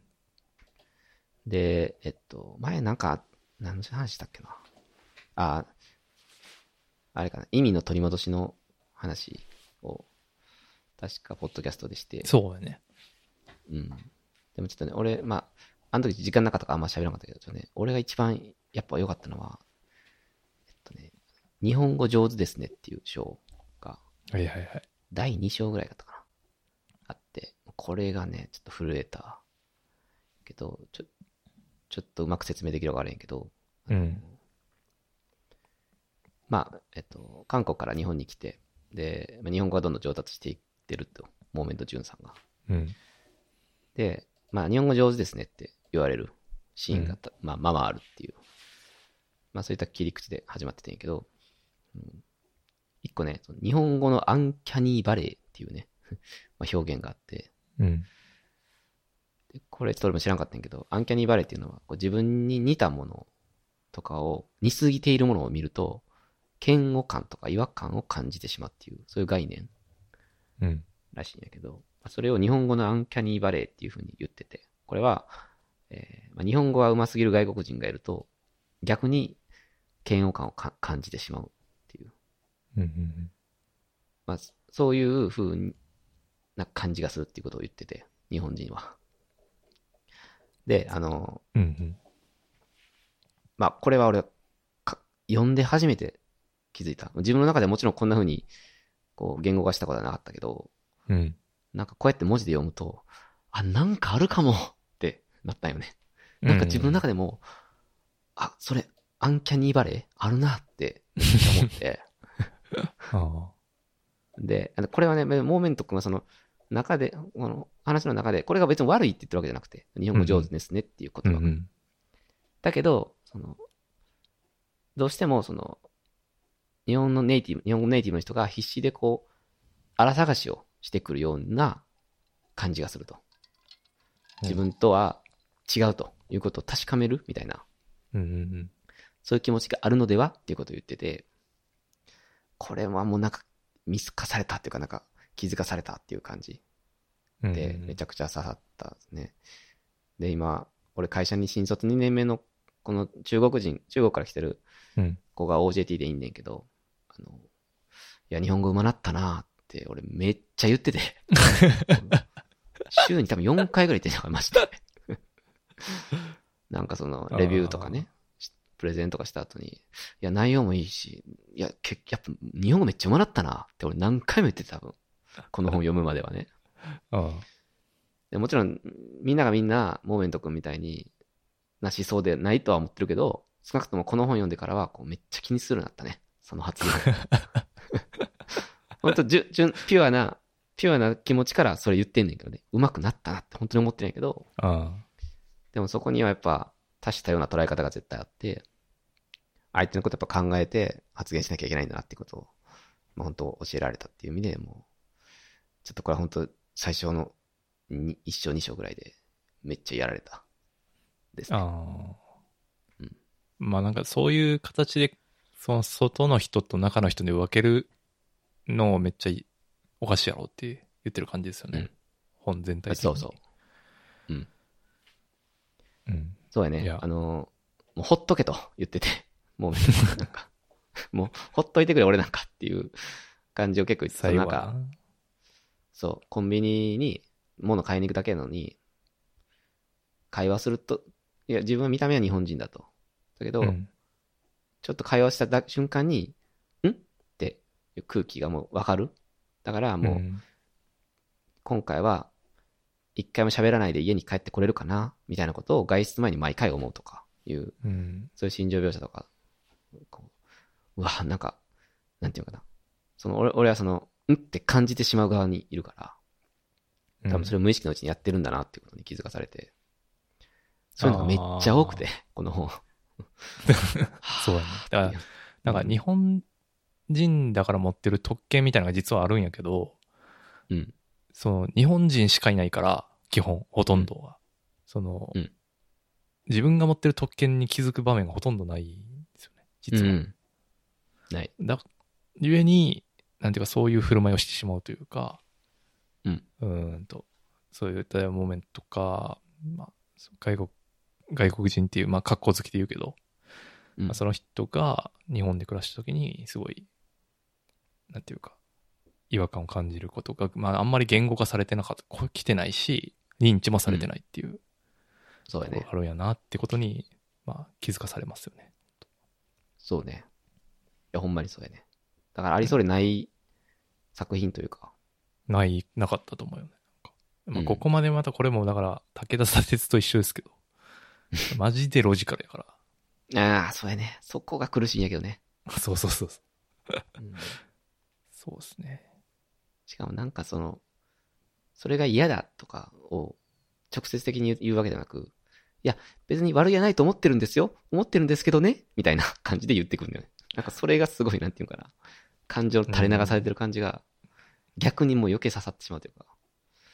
そう、なんか文体もデスマスやし、うんで、読者にかけ語りかける文体になってるから、そうねいや。めっちゃラジオ聞いてる感じするんですようん。ラジオっていう表現はまさにぴったりやね。でそれがすすげえ、あの、こんなね、だらだら喋ってるダ話じゃなくて、こう すい、ません。あの、こういうふうに、いや、ですから、こうですよね。いや、こうなって、こうじゃないですか。はい、そう思いますっていううん。感じだからね。いや、俺は逆に、もうこういうの読むたびに、俺はその、彼と一緒にいた期間、俺は一体何をしたのかがもう怖くてしょうがないね。本当うん。いや、ほんまにそうやろな。うん。だから全然。全部メモられてると思うで、マジで。そうそうそうそう。しかも、いや、今なら、しかも22とか、違ううん違う違うわ。二十歳。も、もっとやろ。うんいやいや、彼が来たのは、時には俺はもう、二十歳にはなったかな。だからまあ20、うん20代前半の時の話だからな。うんうん。余計に何も気づいてなかったな、みたいな感じがめっちゃ思いますね。はい。まあ、山田電波立ってる方やと思うけど、そうは言ってもやっぱ大学生の頃はね、いやいやそんな今みたいなこんな、そんなポリコレ社会じゃないから もう、なんぼでも言うてたと思うよ、多分。あ、まあそうやね。社会もあるよね。今の大学生はそうなんかって言われるとちょっと違うからね。違うと思うけど、まあ、あの当時の雰囲気、俺別にそんな、そのモーメント日本がどうとかも1ミリも思ったことないし、うんけど、でも、うまいなとかは言ってると思うのよ、絶対。どっかで。うん。ピュアな気持ちとしてうん絶対に言ってるはずよ。まあ、それに俺は、やっぱ俺、で、プラス俺らはラップがうまいことに死ぬほど驚いたわけで、うん。まず、いきなり来て。うん。うん。その、日本人の誰よりもうまいわけやから、日本語でラップするの うん。が。それがまあ一番、俺は言ってたことだったかな、ってういうん感じですね、本当まあ、感慨深い。なんか、まあ、だから、まあ、彼としてはまあ、ラッパーとして評価されることを望んでるから、まあ、ほうん本が売れようがどうかってまた言ってたけど、うん。まあでもこの本は、なんていうか、そういうモーメントの面白い部分を知れるいい一冊だと思うんで、ぜひ皆さん読んでほしいですね。そうね。じゃあ最後、モーメント君の引用していい？一個。どうぞ。日本語上手ですねの章の最後ね。あの、まあ、これはね、何より善意の言葉ですからね。日本語上手のあなたに栄光あれ。めちゃくちゃ言うてる。もう皮肉がやばいからな。アイロニーの玉、めちゃくちゃ持ってるからな。うん。動くアイロニーやね、この人。うんこれ、ちょっと、笑けるよね、マジで。ヒヒーってなる。ぜひね、あの、はいパスポートエンドギャルソンっていうアルバムも聴いてみてください。あはい。あの、ちょっとゆっくりながら、あの、勉強していきたいと思ってるので。はい。はいはい5位ですそれで、5位か。はい、4位はい。は、えー、バンジ会長、オールグリーン、並木道さんってやつですね。これはもう、並木道。ほんほん。これは前、サイダにレコメンドしたんですけど、うん。まあ、あのもうプロット聞いたら絶対読みたくなると思うんですけど、え？あの、工業高校の、茨城の工業工業高校の女子生徒が園芸同好会で大麻育てて、茨城から脱出しようぜっていう話なんですよ。言ってたね、言ってた言ってた。はい。で、その女子高生が、うん。まあ、フリースタイルラップしたりとか、うん。ヒップホップが好きな女の子でっていう感じのうん。うん。うん。設定で、もうこの設定聞いた時点でこれもう絶対おもろいやんってなって、まあ実際読んでみたら、まあそこも死ぬほど面白くて、うん。なんていうか、本当にそのサブカルチャーっていうか、まあ映画とか音楽とか小説とかのカルチャーがすごいもうぶち込まれてて、うん。まあそれだけでも最高やし、まあそれがなんていうか、これ見よがしじゃなくて、なんていうか、あの、おしゃれ、おしゃれじゃないな。なんて言えばいいかな。あの、うん。えっ、とね、こう、ドヤ感がないんですよね。あんまり、まあ若いからなんかもしれないですけど、なんか、めっちゃ例えば悪いからね。例えば、山内まりこの、はいは。ここはい退屈的な。いや、まあその、系譜としてはその系譜です。間違いなく。うん。あの、地方鬱屈系小説うん。なんですけど、まあだいぶ、その鬱屈の方向、まあ鬱屈はしてるんだけど、うん。なんていうかな。こう、カラッとしてる感じというか、それにこう、ヒップホップとか、今のそういう空気感、てか若い21歳とかなのかな。うん。若い人の感覚とかもめっちゃ入ってて、その、例えば、女性に対する、マチズモに対するカウンター感とか、うん、うん。あまあ若い人らはまあこういう感覚なんやな、みたいな。全然、へなんていうか、心配しなくていいというか、え。うん。むしろ俺らの方が良くないよなっていう、まあよく話ありますけど、そういう感じもうん感じ取られたりするし、へえ。面白そう、めこれはねちゃくちゃ。、めっちゃ面白かったですね。あの、ドエンタメです。僕が読んだ、今年読んだ中でエンタメうん。1位ですね。いや、もうエンタメに全く今ちょっと全然タッチできてないんで、ちょっとこうやって言われないとわからないから。これも、なんだか、リバーサイドリーディングクラブっていうポッドキャストがあるんですけど、うん。それに紹介されて、うーん。読んだらめっちゃ面白かったですね。結構ひりつく系やね。うんいや、いいな。まあ、青春ものなんで、まあ、女子高生で、みたいな。うん。うん。まあ、1秒でも早く映画化してほしいなって感じですね。映画化されるんじゃないの？うん、と思いグミます。チョコレートパイン的なうん。感じで。えー、ね、フリースタイルのうん。好きだと思うんで、ちょっと読んでみてください。いや、最近ラップスター誕生かな、やっぱ。すいません。いフリースタイルティーチャー見捨てんの？よや、見てます、見てますよ。うん。あ、いや、これ、面白そうです。いや、これは間違いなく買います。あの、ありがとう。はい。これはでも、あんまり見たことないな、本屋で。あんのかな？そう。いや、これ、だから普段立ち寄らない日本の小説のうん。棚の、うんなんか推松本清張賞を取ってるから、なんか推理小説っぽい棚に置かれてることもあるのかな。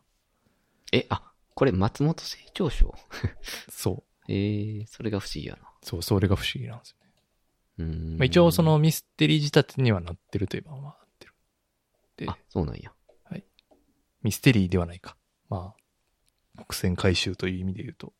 うん、うん、うん。はい。いや、ありがとうございます。これはちょっと、改めて進められて、ちょっと読みますね。はい。えー、僕も、これはちょっとごめんなさい、気質なんですけど、えー、僕のマリさんの常識のない喫茶店っていう、えー、読んだって言ってたっけ？読みました。うん。あの、あんま刺さらなかったとお聞きしてますけど。あれ、これ話したっけ？どっかで話した気がする。これね、多分、ポッドキャストじゃなくて、普通に喋ったんちゃうかな。ああ、そうやね。はいはい。うん。俺はなんか微妙やったわって、あ。正直に言ってくれて、それはそれでいい。いや、一でもまず良かった点を教えてくださいよ。ああ、もちろん 俺が微妙だった点を、ここでいきなり言うのもちょっと。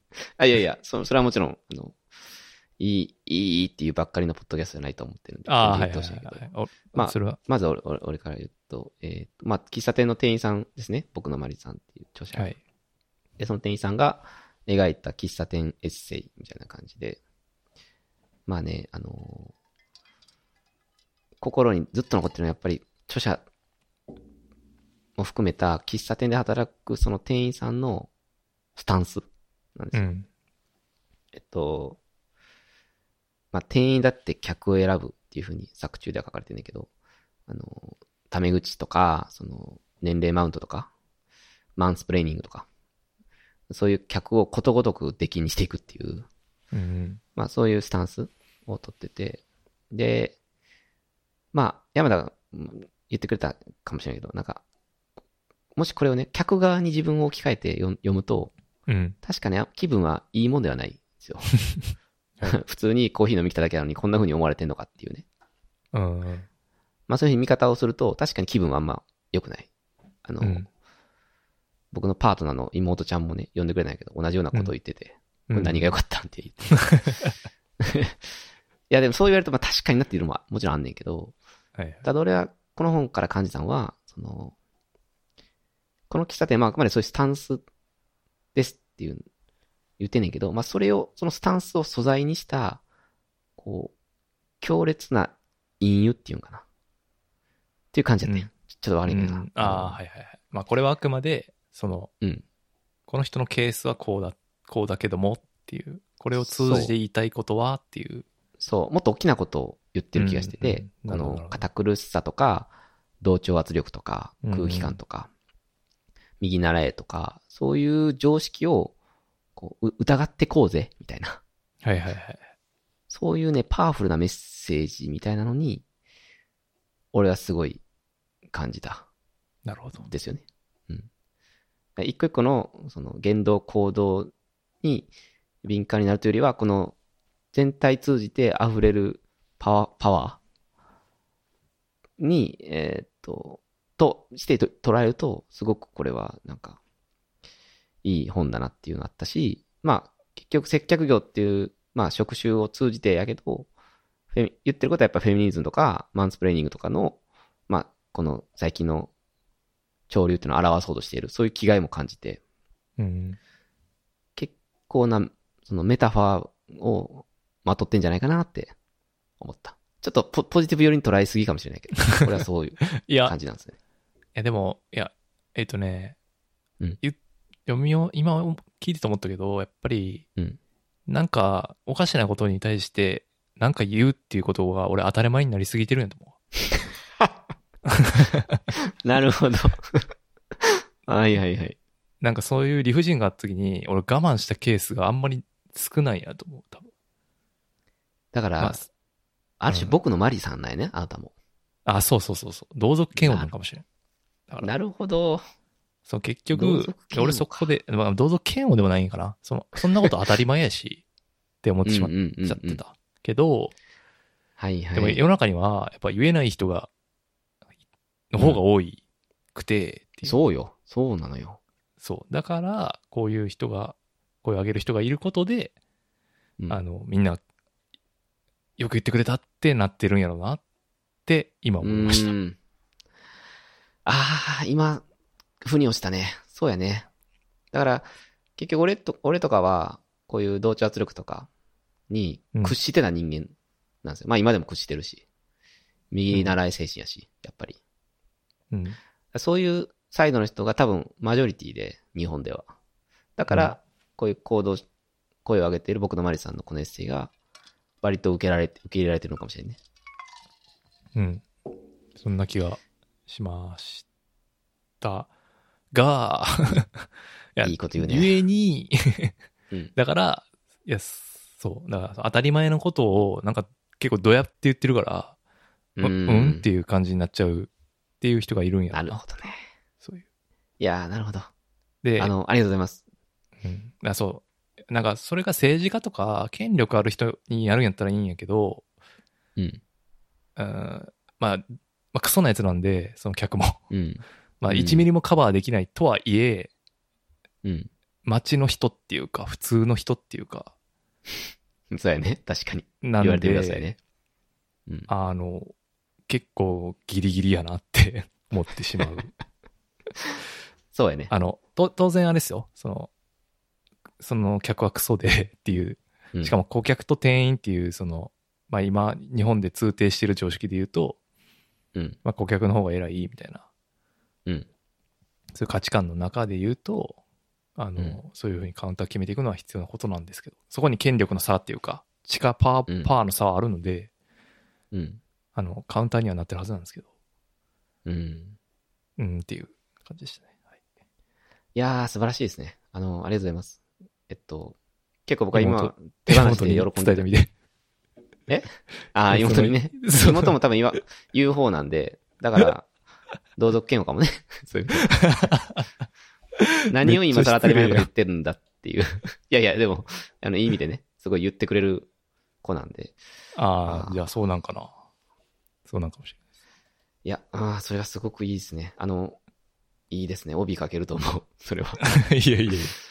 僕は同族嫌悪を感じました。いや、まだ。うん。うんいや、まあ、あの、いや、わかりますよ。すごく、あの、ポジな意見しか今まで知らなかったんで、あの、今のはすごく価値のある会話でしたね。価値のある会話でしたね。はい。僕もなんか逆に気づけたんで、そういう、あ、うんそういうことか、みたいな。そう考えると、ままあ、まあ、すまあ、最後にめっちゃなんかその著者の苦しい話も書いてあるから、うん。それいらんか、なんかそれもちょっとなんか、おお涙ちょうだい感って、ちょっとそれが余計嫌やったかな。はいはいはいはい。まあそれはでも、まあその人が苦しかって、そこから、その、治癒していった過程なんで、それに対してその、こういうふうにアンチつけるのはマジで最悪なんですけど、いやいやいや、最悪ではないですよ。ちょっとウェット、ウェッティかなっていう。うん、別にそんなこ、その、うん、それを最後に後書きで持ってくる必要はなかったかなって。うん。もうだって文中に触れてたし、そうやね。はい。すいません。あのまあ、そう言われてしままうと、ちょうど今2作目のまばゆまばゆいっていうエッセイも出てんねんけど、う。うん。まあ、それなんかまさに、その、診察で入った会社で鬱になって、あの、電車の中でバーンアウトしたみたいな、そういうエピソードうん。があって、だけど、こう、今こうやって文字にそういった気持ちを起こすことで、それを読んでくれる人が増えていって、少しずつ人生がプラスに転換していってるみたいな、いやそういう様を描いた衛星なんですよ。うん、そ、それ自体にま、はめめちゃくちゃ共感するし、あの、うん。そういい、いいと思うねんだけど、うんその散々ボコりまくった後に、いや、みたいな、って言われたら、え？ってななってしまうってことです。僕が言ってるのは。いやー、ちょっとこれ今日やってよかった。いい回だね、これ。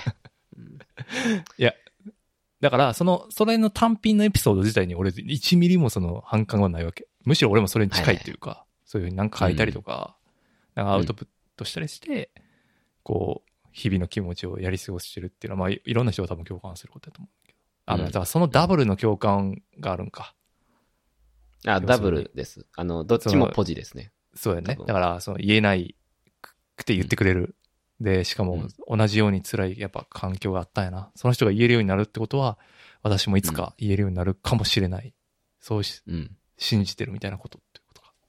イエス。ああ、なるほど。と100%イエス。理解した。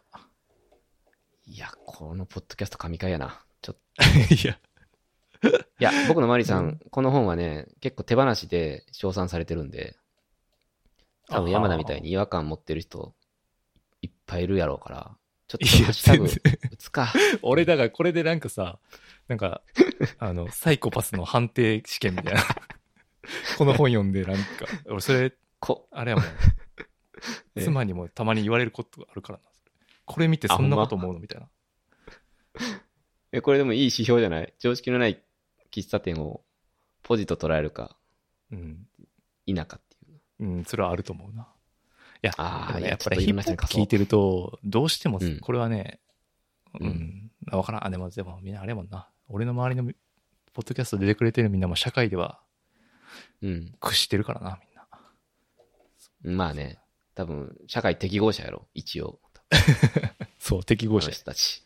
なんだかんだでね、俺だけやってんな、不適合者。常識のないポッドキャストだもんな、これ。そうそうそう。いやー、でもちょっとこれ面白い。いや、常常識のない喫茶店をこうやって切り取ったのは世界で初めてじゃないかな。ああ、まあそうやな。だって、いや、まあ絶対的に正しいことだからな。いや、俺も別にそれに対しておかしいと思ってないよ。その、うん変な客に対あして。もちろんもちろん。ぶち切れること分かってます。うん。あるし、それをまあ文字にした気持ちもわかるけど、うん。っていう、はい。なんか、感じですね。はい。なんかすげえ怒られそうな気がする。いや、行こう。ハッシュタグと僕の周り。えー、打てみます。はい。僕はでも、まあ、個人的には4位でしたね。はい。まあ、これからもちょっとしばらく追い続けようかなと思ってる著者の一人です。ああ、じゃあ、うん。はい。じゃあここまで4位で、はい。あと3つか。うん。まあ、いい感じじゃないかな。そうですね。まあ、ここから、だいぶ上がっていく感じですね。はい。うん3冊とかなると。えーっと、じゃあ3位は、えー、日、日韓のモヤモヤと大学生の私っていううん。はいはい本で。すね。これは著者は、なんかいろん、大学生で、いろん、ゼミのうん学生たちなんで、まあいろんな人が書いてる、うん。寄稿してる、寄稿っていうかまあ、ゼミのまとめ本みたいな感じですね。マジで。うん。で、まあなんでこれ読んだかっていうと、うんい。や僕もやもやしたからなんですね。なんかあったんですか？はい。まあ僕今今年からもう韓国ヒップホップも鬼ハマりして、まずひたすら聞いてるんですけど、言ってたね。まあ、その中で、えなんか DNA っていう曲が出たんですけど、うん。まあ、そのミュージックビデオ出た時に、まあヒップホップなんで、なんかすごいアメリカっぽい要素、例えば、アフリアメリカっぽいか、アフリカ系アメリカンっぽい要素アフロとか、うんうんドレッドとかって、うん。とか服装とかもそうなんだけど、そういう、なんていうか。まあ要するにその、そのヒップホップに憧れてるからそういう髪型とかするわけなんやけど、はいはいまあ。それをカルチャー、いわゆる今の流行りの、流行りっていうか、今話題の言葉で言うと、カルチュラルアプリアプロプリエーション、文化的動揺っていうねんけど、うん。要するにその上積みだけ救うなやっていうことですね。その、うん。ヒップホップのカルチャーの上積みの部分救うなやみたいな感じで叩かれちゃって、ミュージックビデオ出たタイミングで。うん。で、公開中止になったんやけど、へえ。で公開中止になった後、まあ大体それで終わんねんけど、公開中止からもう一回ビデオ変えて、もう一回アップロードしますっていう展開になったんですよ。はいはいはい。その、叩かれた後に、もう一回やると。で、その内容が逆に今回は、その韓国を思いっきりレベゼンする内容になってて、なるほど。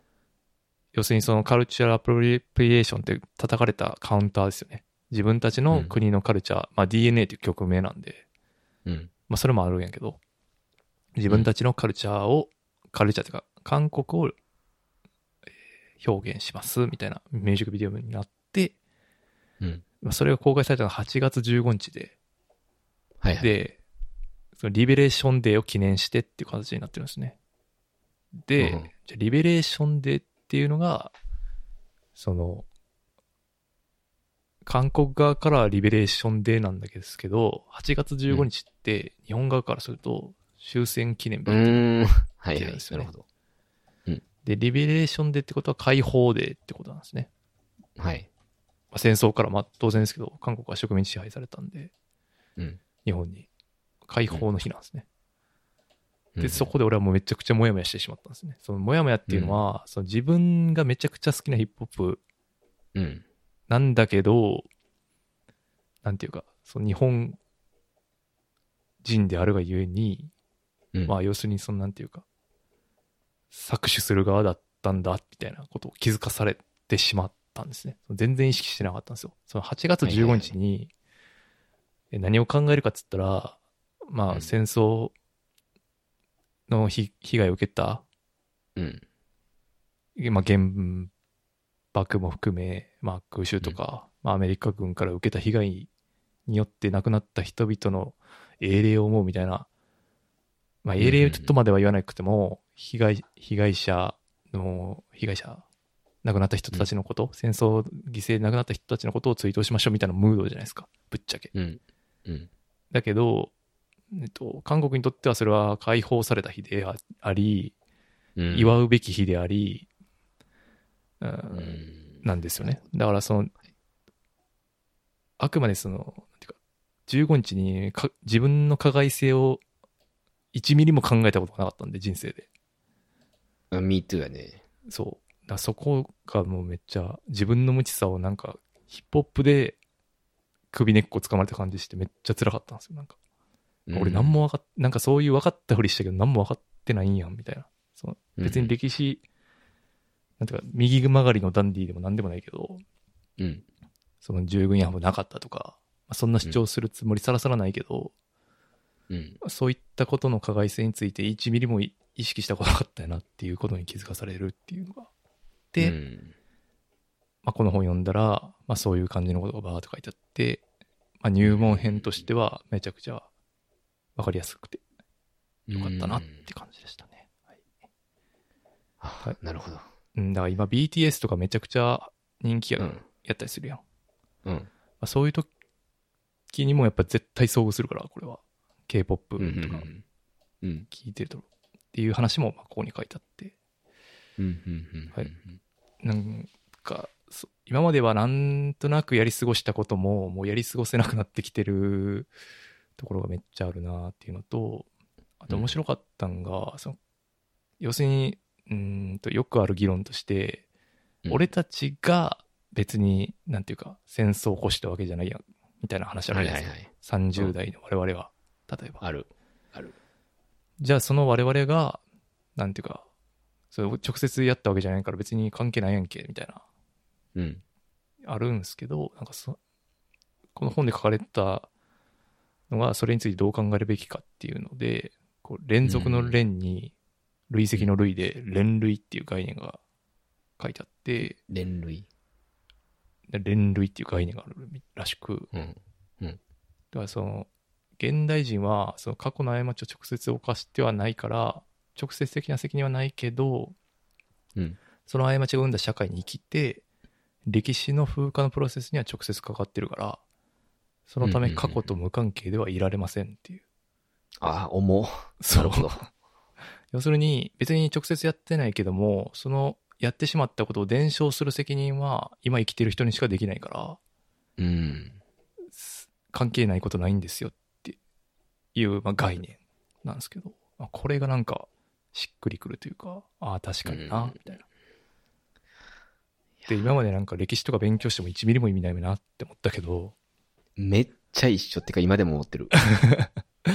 その過去のこととか、ほんまにやったかどうかわからん、鎌倉時代の話ってどうすんねんみたいなとか、あわかる。そういう感じのこととかは、まあ鎌倉時代はちょっと極端やけど、うん。でも近過去の歴歴史って、まあ今とまあ割と地続きやんか、ぶっちゃけ。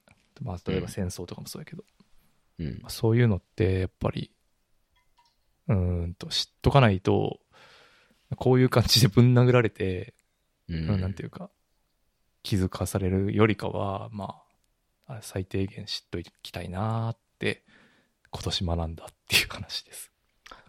いやー、今の刺さる。そうよね。ま思い出より今より未来でしょっていう感じなんやけど、今まで生きてきあ、た。そうそうそうそうそうそう。だけど、その未来を捉えようとしたときに、やっぱりどうしても過去からの、こう、地続きでどうしてもあるみたいな。うん。それ間違いないんやけどね。そう。っていうことに、やっぱ年取ると気づくんやなって、当たり前のことに気づいたって感じかな。あ、なるほど。20代の時に絶対気づかんな、これ。そうね。気づかんやろね。読んででも流すやろね。そこは。そうそうそうそう。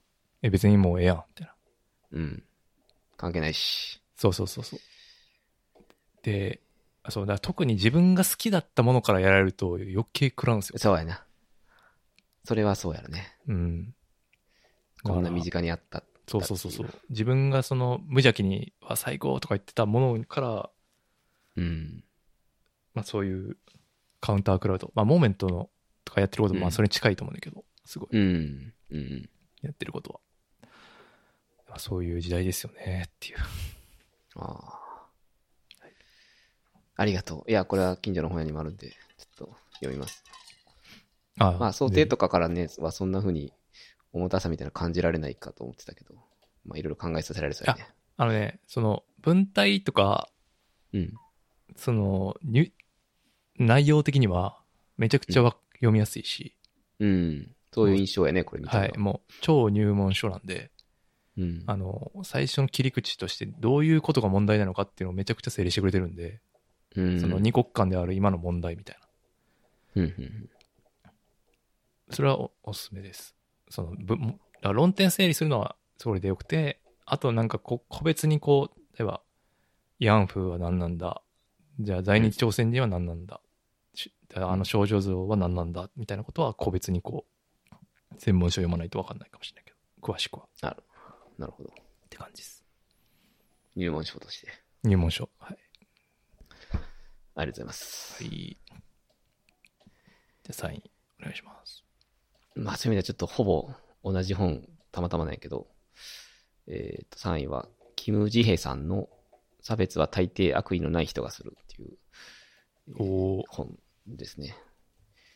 えー、僕はぶっ刺さり系でした。今年一番ぐらいの。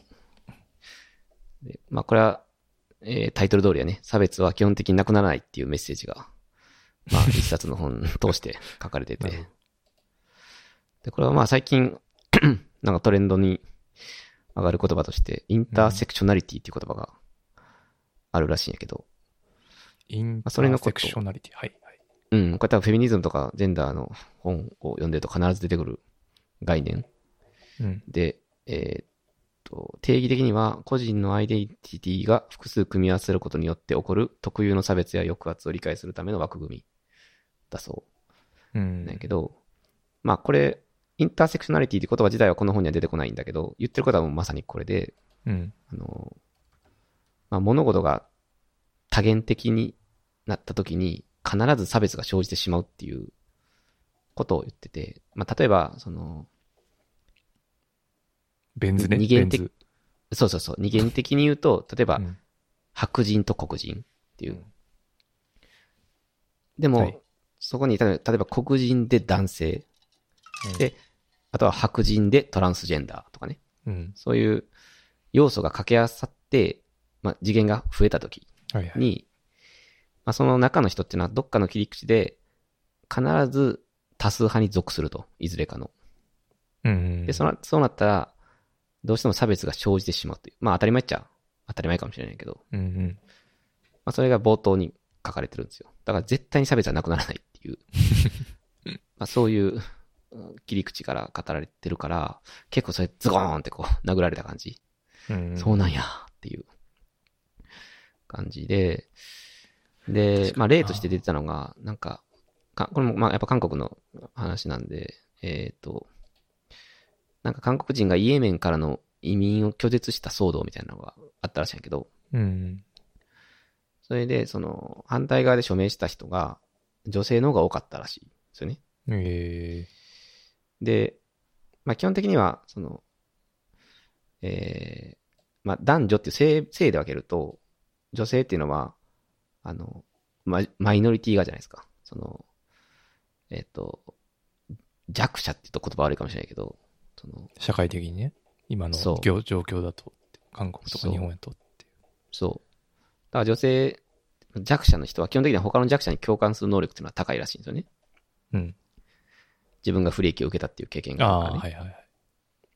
だけど、えっ、と、結局このイエメンの移民を反対しているその理由っていうのが、この女性に対する犯罪の可能性が高いからっていうことやったらしいんですよ。うーん。うん。だからつまりイエメンの、イエメン人は韓国人女性にとっては難民とかじゃなくて男性やったんですよね。イメージが。で、かつ、その、まあムスリムの男性なんで、ムスリム男性っていうのは性差別的で暴力的っていう、そういうイメージで結局差別をしてしまっているというエピソード。やったんですよねね。男女っていう二元的に見ると、女性は持たざる側ですよ。だけど、そこにその、今回で言うと、国民っていう要素、三つ目の要素が掛け合わす、掛け合わさった途端に、その、韓国人の女性は、マジョリティ集団、その韓国国民っていうね、マジョリティ集団に属して、権力を行使したということに、エピソードを持って、このインターセクション、ああ、違うな。この差別が必ず生じるっていうことを説明しててね。これがすごいわかりやすくて、個人的には。まなるほど。あこれはもう日常でも絶対あるなと思って。俺の周りでも。うんうんだから、どうすりゃいいねんってなったんですよね。ずっと。絶対あるんだっていう、まあちょっとガーンみたいな。うん。そうだだけど、えっと、うんうん。あ、いえ、だけどね、まあ、さ最後には、一応ね、こう、そういう生きづらい世の中でも、それでもやっぱり時間をかけて変わってきたことがあるんだよっていう、結構ポジティブなエピソードが最後あるんで、あの、すごく光は差すような終わり方にはなってるので、あの、問題ないです。そこは問題ないんですけど。問題ないですってない。問題ある。まあ、そうね、その最初の方の気づき、個人的にはちょっとそういう、差別がなくならない理由っていうのは、こんな風にロジカルに説明されたのが初めてだったんで、刺さったですね、これは。そうですね。なんか、うん。その、なインターネセクショナリズムの概念使ってる差別主義者を見ることがめっちゃ多い気がするな。うん。で要するにその、いや、なんていうか逆張りっていうか、逆張りに使う。いや、だから、なんて言えばいいかな。白人も差別されてるじゃないかみたいなうん。感じの、されてるのを見るから、そういうのを見ると、うん。ああ、なくならないなっていう価値観、うんなくならないなっていう感覚が、ロジカルに説明されてるって感じ？あ、そうそう。うん。まあ、ほどもっと言うと、その、痴漢冤罪だって大変なんだぜって、それと一緒やと思う。ああ、なるほどあの。言ってることはね。うん。それがな、まあ、絶対なくならないっていう、基本的にはなくならないっていうことを、まあ、言ってるので、ただまあ、それを理解しましょうっていう取り組みが、インターセクショナリティの多分概念やから、ああ、そういうことか。なるほどね。うん、そうそう。それをツールっていうか。そうそうそう。差別はなくならないってことを理解するっていう概念。うんまあ結構最近の概念を、まあ言葉で説明してくれてる感じやったから分かりやすくてすごく。あだから、なくならないという前提で何ができるかって考えるってことか。イエス、まさにそうですね。なるほど。まあ俺はちょっと短絡的なんで、差別はなくそうっていう方向で 今まで生きてきたんですけど、ああ。そうじゃないんだよっていう感じかな。まあ、絶対どっかでダブスとなるからな。あ、そうそうそう。うん。子供いないとき平気で俺赤信号とか無視するからさ。自分、我ながらダブスターやなと思うけど、え、子供いるとき無視しないの？子供いるときはちゃんと青信号で行くよ。もちろん。ああ、そうなんや。あれ？いや、であ、ごめんもな、さい。子供見てるよ。君が一人の時も。別の子供は。赤信号渡るの。はい、以上です。立場あるなこれがこれがインターセクショナリティか。違うなう。ん。違いますね。これ面白そうですね。ありがとうございます。うん。これは読み物としてすごく面白いです。いや、こういう系はね、携帯で Kindle に入れて、隙間時間に読むっていうのは、うん。めっちゃしてるんで、最近。あ、いいね。助かります。うん。まあ、あの、余談やけど、今年俺こういう系の本めっちゃ読んだ。ちょっと今本棚おかしなことになってて、なんか、あの、学者、学者かな？研究者かなっていうぐらい、ちょっとい一ジャンルに偏りすぎた時があって、こういうタイトルの本がいっぱい並んでます。けど、まあ、これ、これ。れが一番面白かったかな？そういう系の中では。読んでみます。はい、お願いします。じゃあ2位、2位は、僕これ気質なんですけど、ブルシットジョブ、クソどうでもいい仕事の理論ですね。はいデイビッド・グレーバはい。ー。これを話したんで、うんもう、あれですけどそうん。うん。あ、でもぜひ喋ってください。もう本当にね、それこそ、あまあこれがだからあれかな。だから僕のマリ読んで共感してる人がいるのと同じ感じなんかもしれない。俺にとって、俺にとっての僕のマリはブルシットジョブなのかもしれない。そうかもね。ブルシットカフェ。ブルシットカフェ。ちょっとそれはよくわかんないですけど。ぼ僕のマリさん、あなんていうかな、その、えっ、と、今まで、あ、クソだなって思ったことが、それが言語化される感覚っていうのが、圧倒的すぎたっていう感じですね。うん経験として。はいはい。うん、やっぱり、なんていうか、まあ、日本との相性っていうか、その、こいつ何してんねん系の 人がやっぱり、うんまあ、三、四し、三社か、四社か、うん。いたけど、まあ、ほぼいるよね、やっぱ。一人。やし、やっぱり歴史が古い会社になればなるほどいるよね。うん。どう考えてもそうね。そうね。でもまあその人にも家族がいるから、まあなんとも言えないんですけど、とうん ただその、しまあそういう人たちでも、まあその仕事のための仕事とか、うん。まあなんていうか、無意味な仕事とか、うん。あそういうのではなくて意味のあるし仕事をみんな しようやって いい、すごい言いたくなるっていうはいはいはい。本でした。まあだからなんか本当に現実を突きつけられる感じがすごいので、あの本当に読む人選ぶと思うんですけど、それこそね、うん。なんていうか。あの、特にね、そのコロナもあって、ほんうん。エッセンシャルワーカーの人の重要性みたいなのめっちゃ気づいたじゃないですか。スーパーの店員の人、カフェの店員の人とか。うんうん。本当はその人たちが一、市場原理がもし働い、一番面白かったのは、だから市場原理が働いてるんだったら、そういうリスクのある人たちの給料が一番高くないとおかしいだろうって。ああ、なるほど。なのに、今はそういう、例えば金融業界とかが一番やり玉に上がってるけど、うん。なんか右から左にお金を動かしてるだけで、めちゃくちゃ金儲けてる奴らが儲かってるのはどう考えてもおかしいみたいな。うん。なるほどね。まあそういう、あまあ、いわゆるアナキストなうん。スタイル。なんで、まあだいぶ極論多いけど、うん。でもとても、あの、特にね、会社の官僚システムに苦しんでる人が、まあ読んでみてほしいなって、すごい思います。うん。まあそれがか、あ、これがブルシットなんだなって可視化されることで、まあ、日々やり過ごせる場面もあるし、うんえー余計腹立つ場面もあるけど、うん。まあ読んでよかったなってトータルでは思うので、客観的に見れるようになるんで、はいおすすめです。これはなんか、450円ぐらいだったっけ？薄っぺらい方やったっけ？これ結構安い、今日進めた中で安い方じゃないかったかな。あんま？うん。ちょっと待ってな。いや、全然よ読みやすい値段やったらね。あー、いいよ買うべき4070円やな。金属になっても、本単行本でも全く同額やな。おすすめやね、じゃあ。ぜひ。おすすめですね。これはね、単行本で買うと死ぬほど分厚いんで、うん。絶対 Kindle がいいと思います。うん。はい。ありがとうございます。いや、これは僕読んでないけど、ブルシットジョブっていうのはちょっと今年の自分の中でのちょっと流行語、佳作って感じ。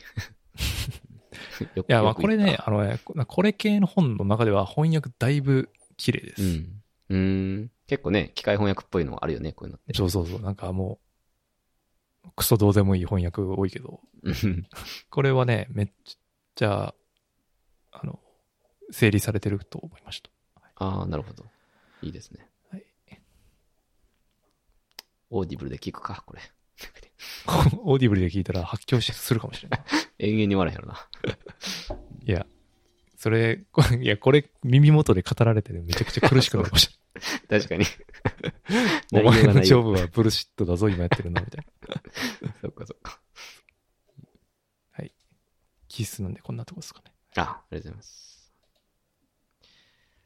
えーっと、僕の2位ですね。えーっと、僕の2位は、えー大枠吉野さんっていう方の、喉が渇いたというエッセイ。これはエッセイですね。知らなんな。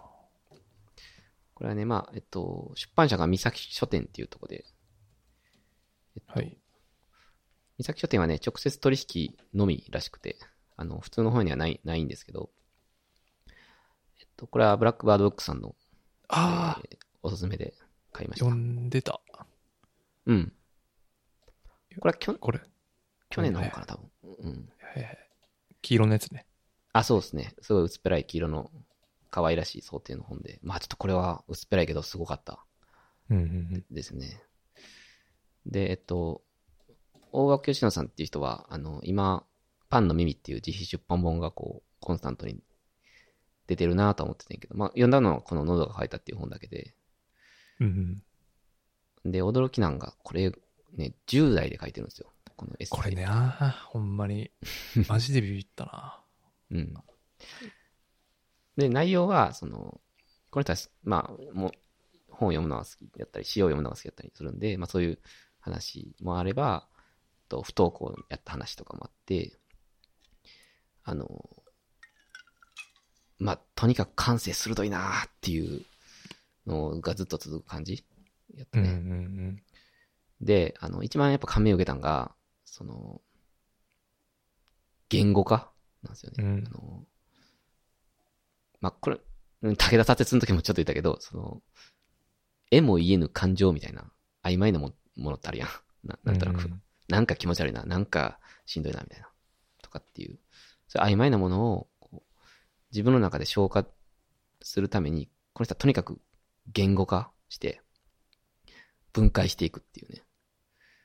その姿勢、しかもこれは10代っていう、まあ、そこがね、ちょっと、震えることが多々あって、で、まあ、不登校やったんで、当然、この人も苦しみを感じたっていう、その中学時代とか高校時代があんねんけど、うん。その、あの、まあ、なんであの頃辛かったのかっていうのを、まあ、年を重ねて19歳になった視点から考察するっていう、そういう構図になってて。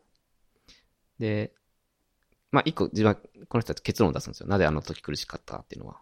で、それは、うんその、中学生の時っていうのは、やっぱ生きてきた経験、過去の分量っていうのが少な、少ないと。だから、これまでいろいろ乗り越えてき、き来たんだから、みたいな、そういうこれまでいろいろっていうのが、大人に比べると少ないと。うんだからもう、辛いっていうのはもう、乗り越えるとかいう話じゃなくて、もう、とにかく辛いっていう風にしかならない、みたいなことを言ってて。そういう考察をしてるんですよね。19歳で。。うん。で、普通、この境地まではい、いかないと思うんですよ。なかなか。あの、いかないですね。うん、怖いからね。その苦しみを、えー、言語化するっていうのはすごく、あ、これこの間ラップスターで R 指定がまさに言ってたんやけど、あの、えっと、それを、を言語化していく行為っていうのは自傷行為ですと。うん。でも作品になって消化されるみたいなことを言っててね、R 指定は。まさにそれやるなと思う。うん、うん今思ったんやけど、その、もうこの学生時代の何とも言えん嫌な感じっていうのは、こう、言語化できへんし、っていうかなんか言語化したくないし、うん。しんどいから。だから、ああいうもん、もんよな、思春期みたいな。感じで定義せんままこう生きてきたし、その、例えば将来娘とか息子が、しんど、しんどいって言っても、今そういうもんやで。いつか大人だったらそんな終わるから、みたいな言ってまいそうで、俺は。そこ、そこを曖昧なものとして、アンタッチャブルなもので、やり過ごそうとしてしまいそうな気がするよね。まあ、だけどそれは本人が感じることやからな。うん。そう。でもそれ言われたらさ、多分お、この大枠さんが書いてる、いや、その知らんて、今辛いねんて、ってなると思う。絶対に。だから俺多分嫌われると思うよ。だけど、こうやって、まあその時に、例えば子供がこの本を読んで、あの、もしかしたらグッとくるかもしれないなっていうのをちょっと想像した。んですよね。うんこんな風に言語化して噛み砕いてくれてる人がいるっていうのを知ると、なんか、救われる人は多いんじゃないかなとか思って。うんちょっと、ちょ2位ってかなりこう、こう、好意ないけど、あの、そういう風に考えるとすごいいい本だなと思って、ちょっと2位ですね、これは。うん。なんか、昔、うん2年前ぐ、じゃ1年前に読んでて、その時の感想に全く同じこと書いてたな。あ、マジで？うん。はい。孤独を感じやすい高校生とか大学生、大学生に勧めたい一冊って書いてある。あー、めっちゃいいこと言うやん。そう、ほんとそうなのよ。うん。まあ、なんか、それを狙ってか、か知らんけど、すごい手に取りやすいサイズ感とデザインやし、確かにね。ね、子供が届くぐらいの高さのとこに入れとこうかなと思ってあ、本本棚として。うん。いや、まあこれ、そうやな。めっちゃ思うな。うん。でもどうなるな。その19、20歳の頃にこれを読んで、うん。あこあ。の悩みが言語化されてるって感じるんかな。まあそうなんかな。そりゃそうか。感じるか。いや、それは言いながら思ったかな。うん確かに、めちゃくちゃ文章うまいから、自分と置き換えて考えることはできないかもしれないね。その、現場にいる当事者は。もしかして。そうそうそうそう。今、俺らはもうおじさんになったから。おじさんやからかなって。確かに、これを、俺、俺、おじさんにおすすめされたからな。吉川さんっておじさんにおすすめやだから、なんかうんな。かな。ま、いや、でも、どうなんかな。ちょっとそれ、そういうリアクションを見たことがないんで、周りにその10代の人がいないんで、確かに。わからないですけど、うん。まあ、逆に聞いてみたいですよね。同年代の人がどう思うかとか。めちゃくちゃ聞いてみたいな。うん。し、まあ、あの、広い意味では、えっと、なんだろうな。生きてる中で感じるストレスを、どう発散させるかみたいな話で考えると、この人はとにかく言語化しする？うん。と。たとえ自分苦しくても、言語化をやめずにこうやって、えー最終的には世の中に出すっていう行為。うん。普通の人は多分、カラオケ行って、レミオロメン歌うとかね。そういうので、あの、うん蓋しながら生きていくんやろうけど、まあ、そう、こういう人がいるんだなっていうのは単純に感銘を受けたな。いや、これ面白かった記憶があるんで。そうですね。これはちょっと僕も1年、ちょうど1年前ぐらいに読んだから忘れてたけど、エッセイにかなり熱こもって書いてて、あいつレビュー、レビューに。あれ、これ、これ結構刺さってたなと思って、今週読み返したら、確かにすごかったんで、確かに。はい、2位にしました。あ、ちょっと読み直してみようかな。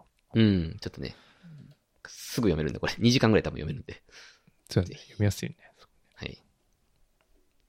はい、いいでした。はーい。最後1位か。す。お願いします。1位は、えー闇の自己啓発ですね。タイトル。これはですね、うんこれもなんか、これ読書会なんですよ。これ読書会をうん。書籍にした感じなるほど。なんですね。なんで、各章、その、一冊あげて、その、みんなで語り合うみたいな感じなんですけど、うんまあその、なんていうか、か読書会のメンバー、まあ別にそんな有名な人とかじゃないんですけど、うん。めっちゃ面白いんですよ、その会話が。うーん。で、どういうテーマかっていうと、まあ、AI とか宇宙開発とか、まあ、そういう先端技術の話もそうだし、うん。反出生主義とか、うん。うんなんていうかな。えっ、とい、いわゆる、まあ人文、人文っぽいテーマもあるし、うん。テクノロジーもテーマにしたりして、そういうのを哲学的な議論とか、まあ普通の会話の議論とかも含めて、まあ読書会でうん。そういう本をお互い、なんていうか、話し合うてるだけなんだけど、もうとにかく、そういう知的好奇心がめっちゃ刺激されるんですよ。会話が面白すぎて、うん。まあ紹介されてる本も面白いし、うん面白いのもあるんやけど、やっぱりこの人たちがこの本を読んでどう考えるかみたいな。うん。まあ、さっきみたいな話ですね。その僕の周りどう考えるかみたいな。うん。の本、常識のない、常識のない喫茶店どう考えるかみたいなことを、まあ、延々と語ってるだけなんだけど、めっちゃ面白い。うん。で、まあ、自己啓発って言っていて、なんていうかまあ、日本で今自己啓発っていう言葉から連想されるものは、まあ、なんていうかもうメソッドっぽいものっていうか、なんていうか、まあ俺、俺、走こうすればこうなるみたいなうん。ものやと思うんだけど、うん。それよりかもっと言葉の意味に近くて、うん。こうなんかこう知的なことを何かしたくなる触媒作用みたいなのがめっちゃある本っていうか、本当になんか啓発されるっていうか、うん。なんかしんどい時って、まあなんかエンタメとかに逃げるっていうかあれ、言い方はあれですけど、なんかこれ難しい本読むとしんどいよ、うん正直。うん。だけどそこを、なんかその、うーん、いや難しい話してんねんけど、この人たち、うん結局。うん。だけどなんかその議論に参加したくなるという感じかな。うん。うん。なるほど。そういう面白さがめちゃくちゃあってよかったですね。うん。全く知らんかったな。うん。まあ、そうあ、でも結構重版されてるね。結構話題になったと思う。その、まあ、タイトルがやばいから。うん。そうね。想定もやばいしね、ちょっと。そうそうそう。半白、金の白で押されてる。うん。ああ、でも、早川書房って、なかなか SF の、いいとかね。そうですね。へえ。あ これ1ってすごいな。いや、めっちゃ面白いか。騙されたと思って読んでほしい。騙されたと思って読んだらおもろいからな、いつも。マジか。6年後でもいいんで、別に。6年後読もうか。全然。うんあの、いや、やっぱりね、その、そのなんか、結局これと一緒なんですよ。やってること。あこれをこのポッドキャスト？そう、いや、この読書、毎年やってるじゃないですか。うん。一冊読んで、うん。何がおもろかった？みたいな。うん。それと一緒です。まあ、それがうん知らん人がやってるけど、知らん人でもこれまた面白いっていう感じですね。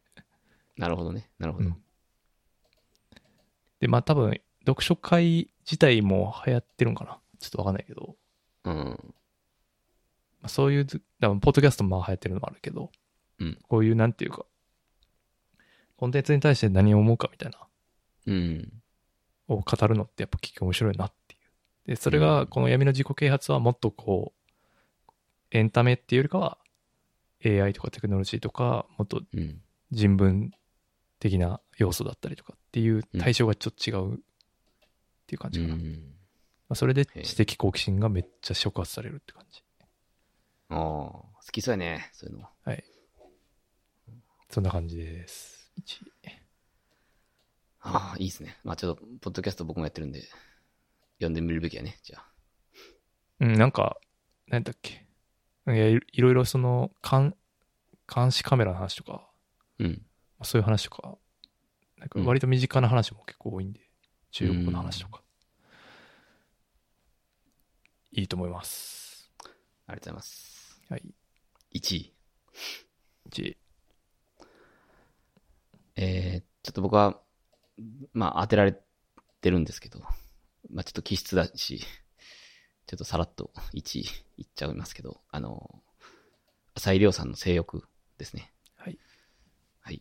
ちょっと、いろいろ考えたけど、やっぱこれかな 今年っていう感じでした。そうですね。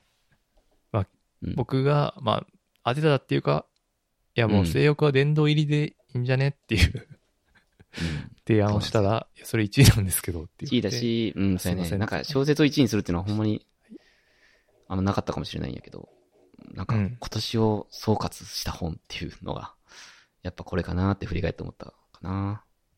うん。なんか、あの、言言ったけど、その、結構こ今年ファクト系の本をいっぱい読んだから、うんうんうん。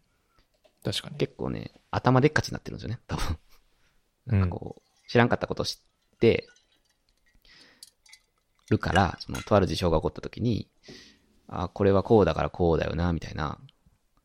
そのまあ、いい意味では選択肢の幅は広がった気はしてて、それは良かったなと思うんだけど、まあ、その度に、いや、分かった気になんないお前っていう、こう自分の中の浅井亮さんが出てくる感じ。ああ、が。あんねんな。その、これがなかったら、俺ほんま今年、頭でっかちになっただけやった気がするのよね。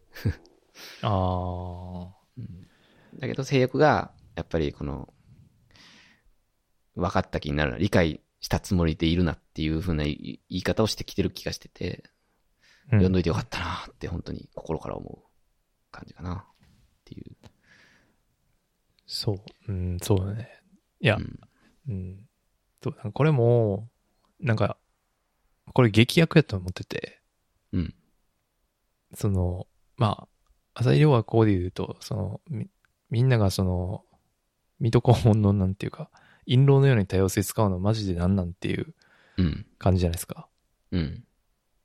ただ、その多様性に対してカウンター当てるの早すぎじゃねっていう感じもちょっとしてるんですよ。この時代ね。そう。まだそれが全然浸透してないっていうか、うん。そう言われてるけど、まあ、全然進まないじゃないですか。ぶっちゃけ。うんうんまあその、たタカボが言ってくれたファクト系の本が言ってるように。うん。の中で、なんていうか、ここのいう小説が出てきて、なんていうか、共感を生むのは、あんまり良いことではないのでは、とか、うん。ちょっと思ったりもしました、僕は。あまああ別にその本としてはもうめっちゃ面白いし、うん。で、浅井亮が言うことめちゃくちゃわかるし、うん。っていう感じなんですよね。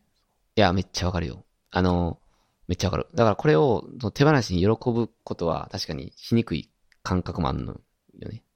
だけど、うん。じ純粋に、あの、なんていうのかな。こんな小説ないやん。ひとまず今のところ。ないないない。でしょ？し、しばらくないと思うし、なんか、この時代のちょっと一個の到達点な感じが、現時点ではするというか。ああ、まあね。多分、将来も評価されるし、この、このタイミングでこれ出してる。しかも浅井亮みたいな売れっ子が、結構自分のキャリアで言う多分異質な 方やと思うけど、かなり。そうですね。まああの、まあ変な、変なやつね。うん。何者とか。そうそうそうそうそうそう。とか、とか、あとはまあ青春小説とかも、あの、すごいキャリア積み上げてきた中で言うと、こういうの出しちゃうんだ、浅井亮さん、みたいな、とかやと思うんやけど、まあでもそこを、あの、書いてでもこうだ出したかったのかな、とかって思うと、いや、これはすごい評価ししたくなるっていうか、その、要所要所で言って、こう、残しておきたくなるっていう 感じなんですよね、僕は。確かにな。うん。まあ、なんかその、まあこれあれ、なんか、モーメントの本にも書いてあったと思うけど、この、なんうか、理解、だから今はそのさ、理解しましょう、みたいなうん。感じじゃないですか。そういうのがはびこってるじゃないですか。あ他者を理解しましょうっていう。でもそれ自体が間違いだというか、ある種の、理解なんかせんでもいいから、そっとしといてほしいっていう。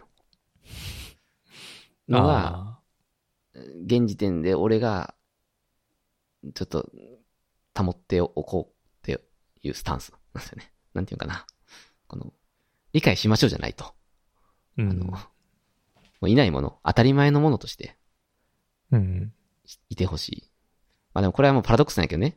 意識しないでおこうっていう意識みたいな感じなんやけど、絶対なんてないっていう絶対みたいな感じなんやけど、うんまあでも、現時点の理解では、性欲とか、まあもう、あの、日本移民日記を読んだ感じだと、その、理解とかじゃなくても、そ、そっとしといてくれっていう。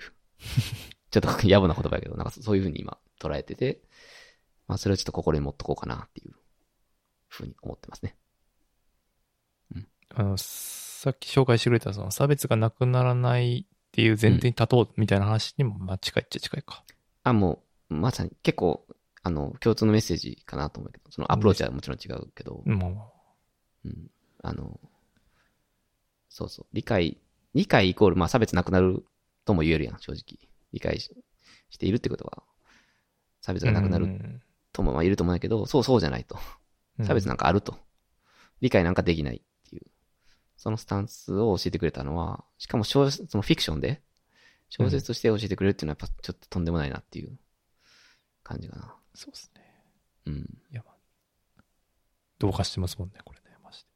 この本どうか知ってるな、本当に。でも、読んでほしいな、これ。読みやすいと思うし。いやー、だいぶ揺さぶられますよね、これね、やっぱ。うん。揺さぶられた、ほんまに。いやちょっと、浅井亮さんの1位っていうのはね、自意識は少し邪魔をする時もあんねんけど、ーうん。まあちょっと、結果、ぐ、群を抜いて1位やったかなっていう気もするんで、はい。これはもう自意識を捨てて1位になるほど。上げさせてください。いや、まあこれめちゃくちゃ面白いんで、間違いないです。間違いなかったんで、はい。ありがとうございます。えー、いやーはい、ありがとうございました。いやーなんだかんだかかりましたね。えー、2時間20分か。うん。まあ、ねまあこんなもんじゃないですかね。これが限界な気もする。そうですね。まあ、大体、うん飲み屋でやってる時3時間くらいかかってました。そう、そうやね。一個一個行き出すとね、ちょっと止まらなくなってしまうけど。2時間ちょいぐらいがいいんじゃないですかね。やっぱそうですね。うん。いやーまあ、いい本読んできたなって感じです、個人的には。そうだね。なんか、やっぱ、去年のとか見ても全然、まあかまた変わってんなって感じがあるんで、自分も、うん多分ご自身もそうやと思うけど、うん。まあ、こうやって記録残していくことはいいなって思いますね。ああ、めっちゃいいね。うん。ありがとうございます。こうやっていつも残していただいて。ええこちらこそ参加してもらって。ありがとうございます。はい。そんなすか、あと最後なんかあります？うーん。雷神の勝敗予想だけして、いやいやいや誰も興味ない。えっと、桜みくるは、いやいや、いいです、いいです。まあ、あの、本で言うと、えっと、まあ、充実してたんで、結構辞典もね、いっぱいあって、あえちょっと言う字がないんで、あれですけど、あの、ああ、まあ、本当に、うん、迷ったなって確かにな、辞典あったね。うん、いっぱいあったし、うん、やっぱり、なんやろな。まあ、いい意味では、すごい知的好奇心の多い一年やったから、なんか、まあ、ジェンダー系の本とかに没頭した時っていうのはもう、とにかく、それを積み上げていくみたいな作業。あんまり、本に対してそういう、なんか摂取摂取みたいな感じは、あんましてこんかったから、ちょっと、それは面白かったな。すごい。来年はどうするんですか？来年も続けていくんですか？続くかな。なんかね、やっぱ新刊しか読めないくなってしまってて、今。ああ、まあでも、そう、情報っていう意味で言うと、うん。確かになんか、あ、でも、最近、なんか、その、なんかリアリティショーとかうん。